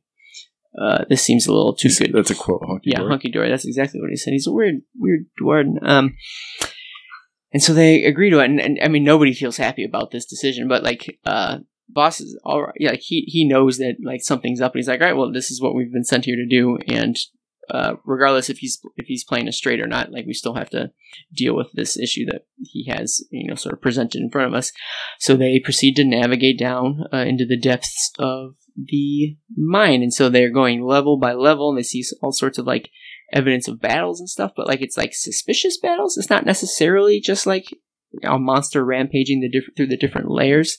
Um, there's Just like freed cleanly slave. cut chains. You know, Yeah, like exactly. something sharp and It looked like somebody tried to free something, right? It wasn't like everybody's killing something. It was like, oh, these people look like they were freed, Mhm. and then they died. and and they were fighting like dead guards and stuff too. So like there's something obviously like we there wouldn't be a story if there was something more uh, than meets the eye here. It's the twist. Yep. huge So piles of them, like almost getting free, and then clearly have been just like burned into a nasty mess. Mhm. Like Mithraxes, the Chaos Dwarf has been melting them as they got close to escaping. Yeah. So uh, pretty gnarly stuff. Um, that and this sort of sets the Iron Golems a little uh, uh, un- uneasy. Um, but as they make their way down to you know whatever the final layer is, um, they find a box which is crackling with like Azyrian energy. Whether they know it or whether we know it, I don't. I don't know for sure. Um, but that's not the only thing they find. Uh, they are like you know immediately beset by a quick moving uh, metal clad warrior. What? It's a Stormcast Eternal. Even in, in a Warcry anthology, we can't get away without having at least one Stormcast uh, appear in these stories. Um, and it's like a I don't know Vanguard or Hunter or something similar because he's moving real quick and he's got blades and a and a bolter pistol, not a bolter. You know what I mean? Yeah. Um, and so uh, there's a, a real quick clash, and they have a, like a standoff. Um, and basically, the uh, Iron Golems like tell him, "Hey, like, look, stand down, um, and we'll, you know." They say something, but what they really mean is, "We'll kill you quickly." Um, Surrender and you'll be treated honorably, he said. It wasn't a lie. Death by the hand of a Dominar of the Iron Legion was an honorable death as any. Resist and we'll take your head. Yep, exactly. Um, and then the Stormcast returns with like, "Oh, oh wait, no, I, I was going to tell you the same, the same thing."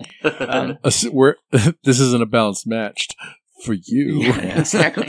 um, and of course, they don't come to any sort of agreement. But And there's, this is a, this is a cool different take on a on a Stormcast a little bit, just because it's from the perspective of these guys who not necessarily super familiar with it. They're Like, oh, what is this monster? It smells weird. It's Mhm. moving way faster than it should for its size. Like, this is like a monster movie where the monster is the good guy, yeah, right? yeah. yeah. Uh, nope, I'm not going to And they have to be a little bit like cool armor, bro. yeah. Yeah, how did you even do? Ow! Oh, it, it stings. Um, you shocked me. Um, so they uh, proceed to fight, and like all the while, the Stormcast is like, "No, I just want to leave. Like, let me go." Like, like the whole point was he, he was trapped down there and he couldn't get out.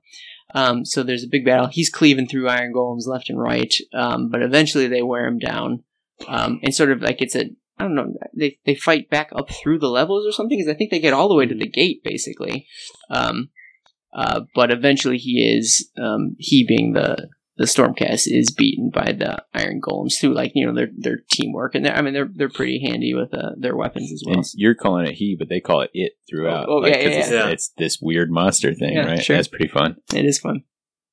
Um, uh, but they do they do kill him, it or whatever. Uh, but we all know what happens. Even in the Eightpoints, what happens to a Stormcast when he dies? He goes rocking it into space uh, as a lightning bolt. Rocket Um, Man. Yeah, uh, guess how many heads he leaves? Zero heads. Um, so eventually, like a- after this, they're able to you know lick their wounds and head back up to the Duardin and say, "Hey, look, we we cleared your monster out. Like, first of all, you got a weird magic box down there. Like, what's the deal with that? And like, let's let's get this agreement back up. Like, start start mining and give us your you know the materials. And of course, the the sh- shifty Duardin is like, ah, well, no. Uh, the agreement was you'd bring me a head, and I would uh you know uh, start start delivering the offerings that uh, were needed. Uh, no head deals off. Um, I'm I'm free to go. Uh, you can only imagine how well that went over with our boys, the Iron Golems, and they say, "Oh well, okay, uh, you want to do this the hard way? Let's do it the hard way." And they, you know, they proceed to attack. So they have to fight off the the ogres. Um, the Duardin runs, but eventually they catch up to him, and they like he's the- running. yeah, the, He's a Duardin yeah, running. Look at his little legs. Um, they, uh, you know, proceed to they catch him and they lift him up and huck him into a lava pit or something. Um, and that's the end of this treacherous little dwarf. And so that's all in a day's work for our Iron Golem friends. And they sort of dust their hands off and all right, let's go head back and report what has happened. That's they should be it. the new Josh Reynolds uh, like sequel. Just that Fab Five or something like Sure. that. I said I feel like I told it very succinctly, but it's almost like a s- succinct story. A lot of the the uh, the meat was just sort of the interactions, like interpersonally between the warband. I Mhm. think this is one of the better stories in this anthology of of having that interpersonal connections. Mhm. Uh, I mean, there are other good examples, but I think this is maybe one of the best. Which I think we talk about. Like that's one of Reynolds' like sort of hallmarks, right? Is his is his people, his characters, and sort of how they interact with each other. Yeah. Um. So the story was pretty straightforward with like a, a, classic twist at the end, but um, I think it, it really shined with sort of those in between moments. Um, that's me jumping ahead, I guess, to my little review. But um, did anything else in the story stand out for Uh, things that you guys liked? It was kind of cool to see a warband fighting between themselves, right? Because the warband out of the box is the Dominar, is the like you know every character plus the Ogor Breachers and the Chaos Warden. But in this story, those fi- figures are fighting against each other. And it kind of explains how those could exist in the warband. Like, why would they be here? Or what Yeah. purpose would they serve? Um, so that that is pretty neat. Um, it does make sense to me that the industrious like uh warband that needs to produce things would require the members to get along and work together and be a well-oiled machine uh, on top of like and that like building a weapon like building swords or whatever like there's a right way to do it. There's an honesty to it. Uh, and so I, I like that that the qualities of the warband match kind of the requirements it takes to be a, an industrious group. Yeah. And if you would have asked me who I thought like who, if you were to pick good guys of all the different types of warbands, who they'd be, I don't know that I would have predicted the Iron Golems to be that, but like at least in these stories, they they came off as the most like honorable, which is some aspect of like a of chaos in a sense. Like they they are martial warriors, and there is a certain like level of uh, honorability. That's not a word. Honor that like goes along with that. Yeah. respect, Yeah, yeah. right? You know, I, yeah, I agree. Uh, so I already talked about what I th- thought about the book or story. What, what did you guys think about it? I think you covered my thoughts pretty well. I, I enjoyed it. Um, as I already said, I liked it for the different take. Like, what would a Stormcast look to somebody who hadn't encountered it very much? And it was like, I, I like the uh, I like the Stormcast as monster in a monster movie. That was Mhm. pretty clever. yeah, I, I agree. It was also fun to just see a normal Stormcast that had been in the realms for a long time, right? Like we talk about, oh, this person died, this person died, right? But we don't have many. We don't have many stories where it's literally just like one guy's left, everybody else has been killed. It's just a lone survivor trying to survive, hmm. right? There's only so many like terrible fates that can befall a stormcast, given that like you know quote unquote they're immortal. There's only so many like awful things that can happen to them, and being trapped in the belly of a like a chaos dwarf volcano lair is probably one of them, right? Like you can't get out. Like it's it's amazing to think that like he could just be locked behind one portcullis, and that just ruins him. Like there's there's nothing I can do about this. Um, and ostensibly, like I, I think they they do starve. I guess eventually one day. Um, but still, like he, he knows that if, if I just died, I would go, you know, rocketing back to Azyr, but I, I can't because I'm I'm locked down here. So that is the last story. We've covered some ground here. Okay, so um, let's maybe take a look at some standard questions. Uh, we could do our classic uh, "Who is your dude?" through all of the stories. Let's just go across all of them. We'll make it quick because I feel like we probably alluded to some of them. I'll just do mine real fast. I think my dude is actually Samili uh, from the Method of Madness, which is that Mirror Blade fighter. I think she was super awesome. She's a great, uh, yeah, a pretty compelling backstory. Um, you were you may not be rooting for her boss, but I f- found myself rooting for her throughout the story. Um, plus, there's just an interesting way to sort of explain like how someone gets sort of conscripted into that that army. Um, I, I do like the Cypher Lords. It's one of my favorite war bands in this grouping, and so I, I, I think that she's a good representative of, of what it work what it means to you know be part of that. Next, I'd go with uh, Merrick from Eight Tailed Naga. Mm. Like I thought he was one of the most uh, identifiable or easiest characters to identify with. Like you could, um, and it, it made sense. He was kind of written almost as a proxy for the reader, so you could be introduced to this uh, along with him. Um, but I just talk about the human connections and stuff. Like he, even even after his wife's been dead a while, like he's still honoring her memory, and um, I like that. Uh, I like that take on what it is to be someone who lives in a place saturated with chaos still has these human elements. that- let's go around the horn, Paul. Uh, I liked Locke. I thought he was a cool character. Um, doing all the fighting, like the fight scenes were super cool in that one for sure. Um, but it was also just uh, he wasn't some guy with a crow suit, right? He was a little bit more than that, which was pretty cool. Um, I really liked Thornwinder uh, because for most of the book, except you know, except for the point where he uh, kills the the chieftain or whatever guy, um, it's you know man versus wilderness, uh, and you it's easy to root for. Hey, that's that's pretty good, but but he has that huge twist at the end. Um, but it, there's it's such an underdog story, and you're I feel like you don't feel bad rooting for him until the end. And yeah, so I dug that. And then I was rooting for his little buddy who he killed. Like, right he was the only like actual good character in the whole anthology. he was cool. Um, all right, Just pops in with an arrow. uh, an- another question. Um, wh- let's maybe just give one example. What's one thing that you learned about the mortal realms that you didn't know before? You can farm blood. Hmm. Okay. Sure. Check. It was interesting to see what a city in the Eightpoints, like the glimpses we got at Carngrad, um, it's pretty awful to live there. Like they would they would just have run the mill details like um, this you know, the vizier, this woman, the uh, not butler, but whatever she was, the liaison for the the guy who was a town was had like a coat made of like human leather detailed out with teeth or something like human teeth. So it clicked. Where I was like, oof, just pretty awful details, and that was just like, yeah, that's my that's my shiny that's my evening cape, you know. Or so, um, but to get some sense that somehow it was a functional functional city, um, despite it being in such an awful place, was Mhm. interesting. Um, for me, I think it was just seeing, yeah, more of the layers of how people live in the mortal realm, specifically in in the Eightpoints, and that in some aspects it may not be too different than how people live in other parts of the realms. Like there's just bad parts of the realms as well. Um, so I think it was the nuance and and you know when we saw this Warcry get released or um, launched like just these more layers of chaos than we ever saw before. I think just adds more layers. You can imagine how like in some of their stories, like the cities of Sigmar, like the people of order live at different levels of of good and evil, you know, whatever. So I just I think it was that you ex- come into this expecting it to be all right. These are all bad, bad, bad, and there's just enough gray in here to make you go, eh, I might like them. Yeah, I appreciate it also because it, it gave in the old world you had the Norse, which were the like basically slaves to darkness, right?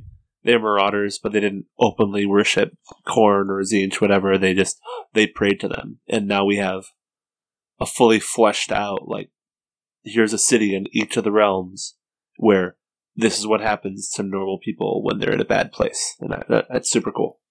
and almost to that end, it, it, I, the fact that we have these sort of six very disparate war bands, and those are the two more that are coming out. Yeah. The fact that like each of these are so so very different almost proves the fact that there can't just be the six or the eight, but there's countless versions of this, and almost every single other one that we don't know of yet, whether we'll ever learn about it or not, are just as equally as unique or out there or Mhm. wacky, and it just shows that like the fact that we've spread the scope of what chaos means means that you can go that much farther and Mhm. that there's um, always a new direction to go with chaos. Um, it, it, it proves that there are no bounds on uh, Yeah. what chaos looks like. Um, Well, the other thing is, if you flip that coin, right, they're from the nor- the realm, so there could be a neighboring city that shares almost all of their beliefs, but in o- an order fashion, Hmm. right? Like that's quite possible that we look at it and we say, "Oh, Corvus Cabal, they they act like ravens and they do this because they believe in the Great Gatherer, right?" Well, but maybe to them the Great Gatherer is a bad person, but to the the next city down the road, the Great Gatherer is a good person, or there's another god that's the flip of the Great Gatherer, but they still wear all the feathers and they still gather everything, and they, you know, like it, it just expands what po- what's possible in the mortal realms. Sure, sure. All right, let's move on to uh, some listener questions. So um, we do, did a little different for this episode in that instead of going to Twitter to ask for questions, we just focused on our Discord channel, which can be found at www.themortalrealms.com slash discord. So get in there. Yeah. Is that www.themortalrealms.com slash discord? Oh yeah, that's exactly what it is. Um, and so there we, go. I know we can get a more centralized focus uh, grouping of folks to ask questions, but we got some good ones. So um, Stepador, I saying that right? Yep, from uh, the Discord channel, wanted to know what our favorite fight scene was. Uh, my personally was anytime the Cypher Lords and the Corvus Cabal fought because Yeah. those go toe to toe and they sort of are equally matched in my mind. There's one where specifically like the Corvus uh, member like unfolds from the ceiling Yeah. and descends down. You're like, oh, it's on. Here we go. it was exciting. Wait, uh, uh, you you just hear the fight music in the Yeah. background. Where'd that come from? Yeah, that's true. Uh, did anybody have any other fight scenes that they loved very much? the Arachnarok fight scene wasn't cool necessarily Uh, because of the Arachnarok, but because you have these like super epic little fight scenes coming up, and then they're they're fighting something that's actually powerful in the game, and everybody's just like obliterated. like it wasn't like, oh, I'm gonna I'm gonna bend around and evade this thing. It's like, no, no, no, it's just too powerful. Everybody dies. Uh, same story I enjoyed where the uh, splintered, not splintered, where the uh, Untamed Beast warband exploded up from the, like burst up from the sand. You had like a little warning where like somebody's like, "That's a that's a print." Like, uh, are you sure? Like, it's just kind of a small dip in the sand. Like, I was a hunter in my false life before I was one of the splintered fang. That's a print. And so they have this slight warning before all of a sudden, whoosh, you know, here, here it comes. out So yeah. That was I enjoyed that fight a lot. You have a good fight, Eric? I think it's Thornwinder versus the Harrow. this weird, where he just, it's so surreal. Like he rips the thing's face off with his bare hands. I'm like, ah, what is going on? So it's just too, it was too cool.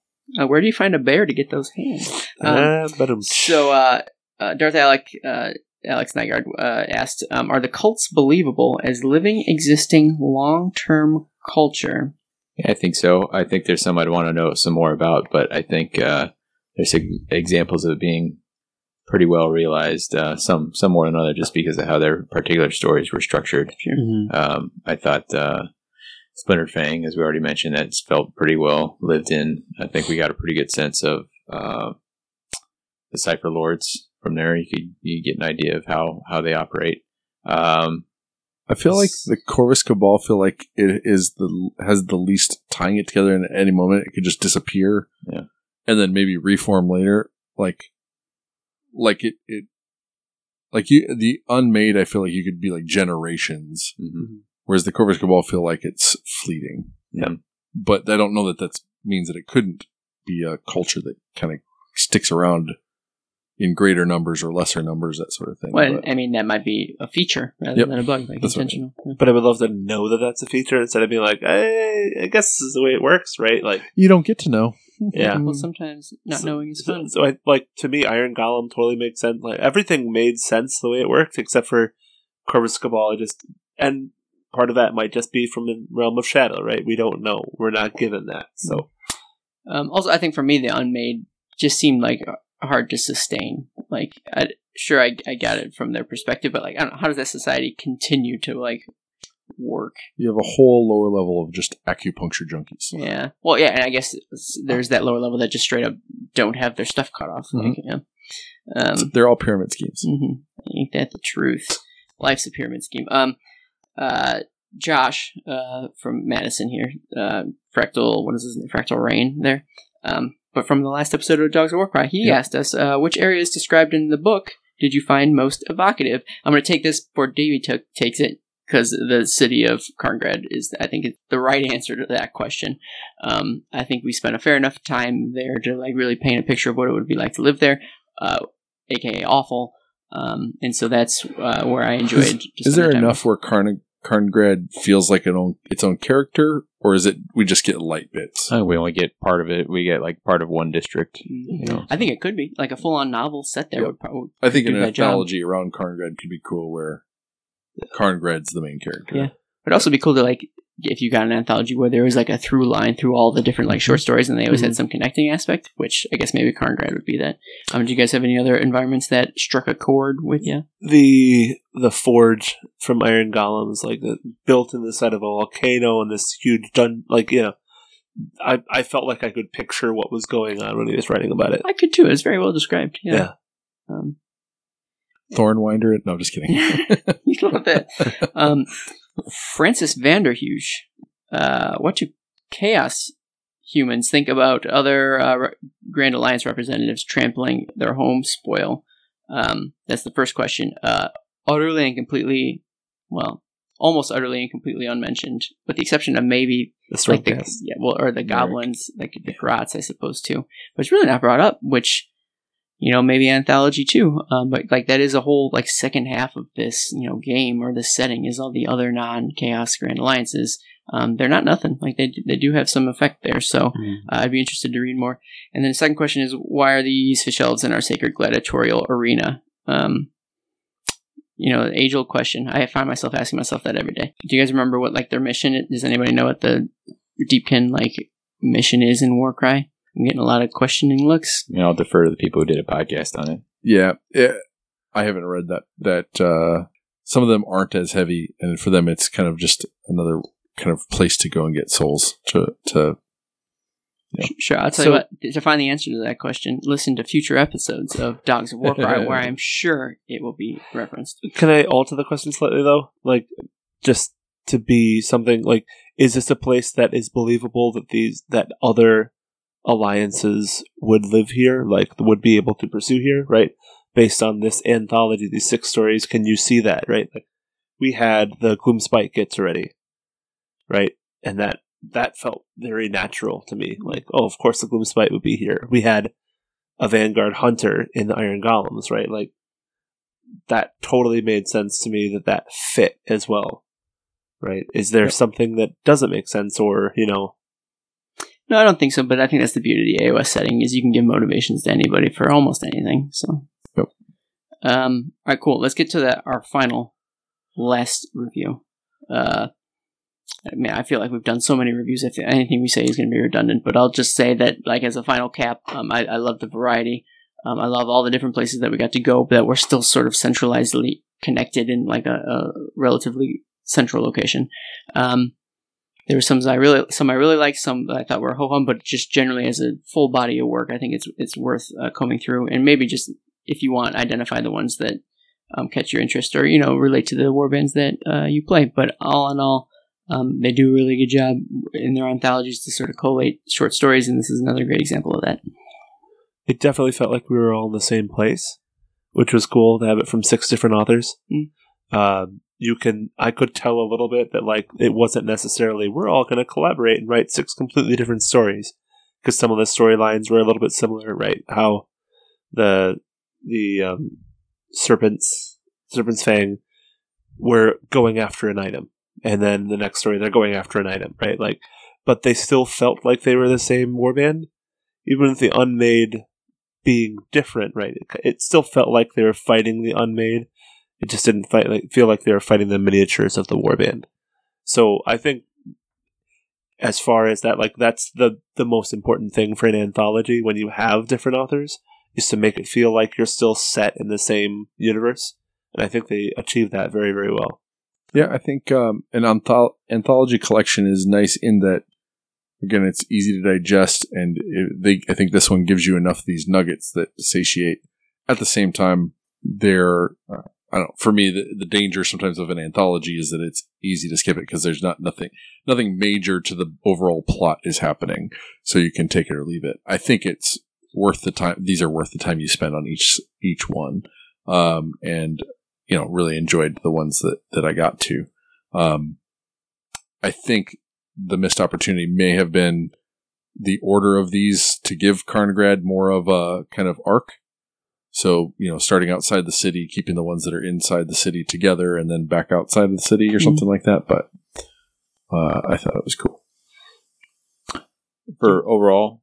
Yeah, I um, I would say like you you know before thumbs up, thumbs down. Like it, the the overall vibe that you got from what it was like to live here was that you know we talked about how Pyrrhic victory was often a thing that was happening in these stories, um, and it's not your goal isn't to survive. Your goal isn't victory. Even your goal is like to live and die the way that you you you know in accordance with your beliefs whatever they happen to be here and often they're pretty awful beliefs uh, but uh, uh, it was an interesting way to think about how if you're living somewhere that where like the the presence of these chaos gods is unquestionable like it it's there then then how do you go about living your life and like what do you like what does what does being mortal mean in that context and so that was it was neat to see how they lived there. So anyway, um, as far as uh, setting out what it hoped to do, I, I thought it did a great job of that.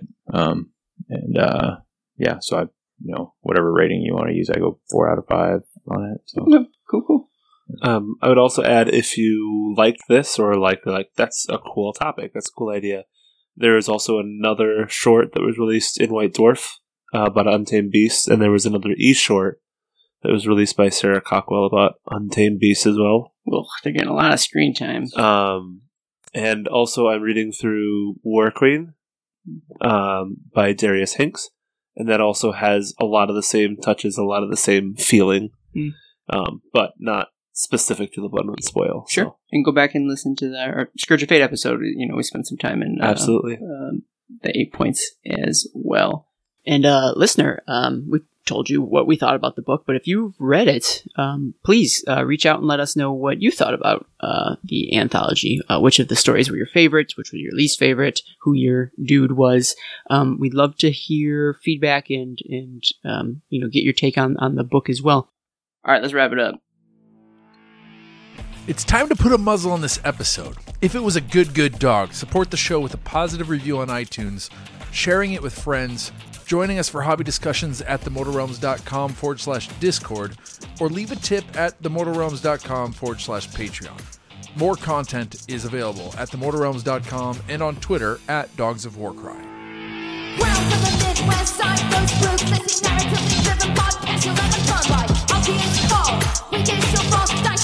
the never no smoke dogs of war cry.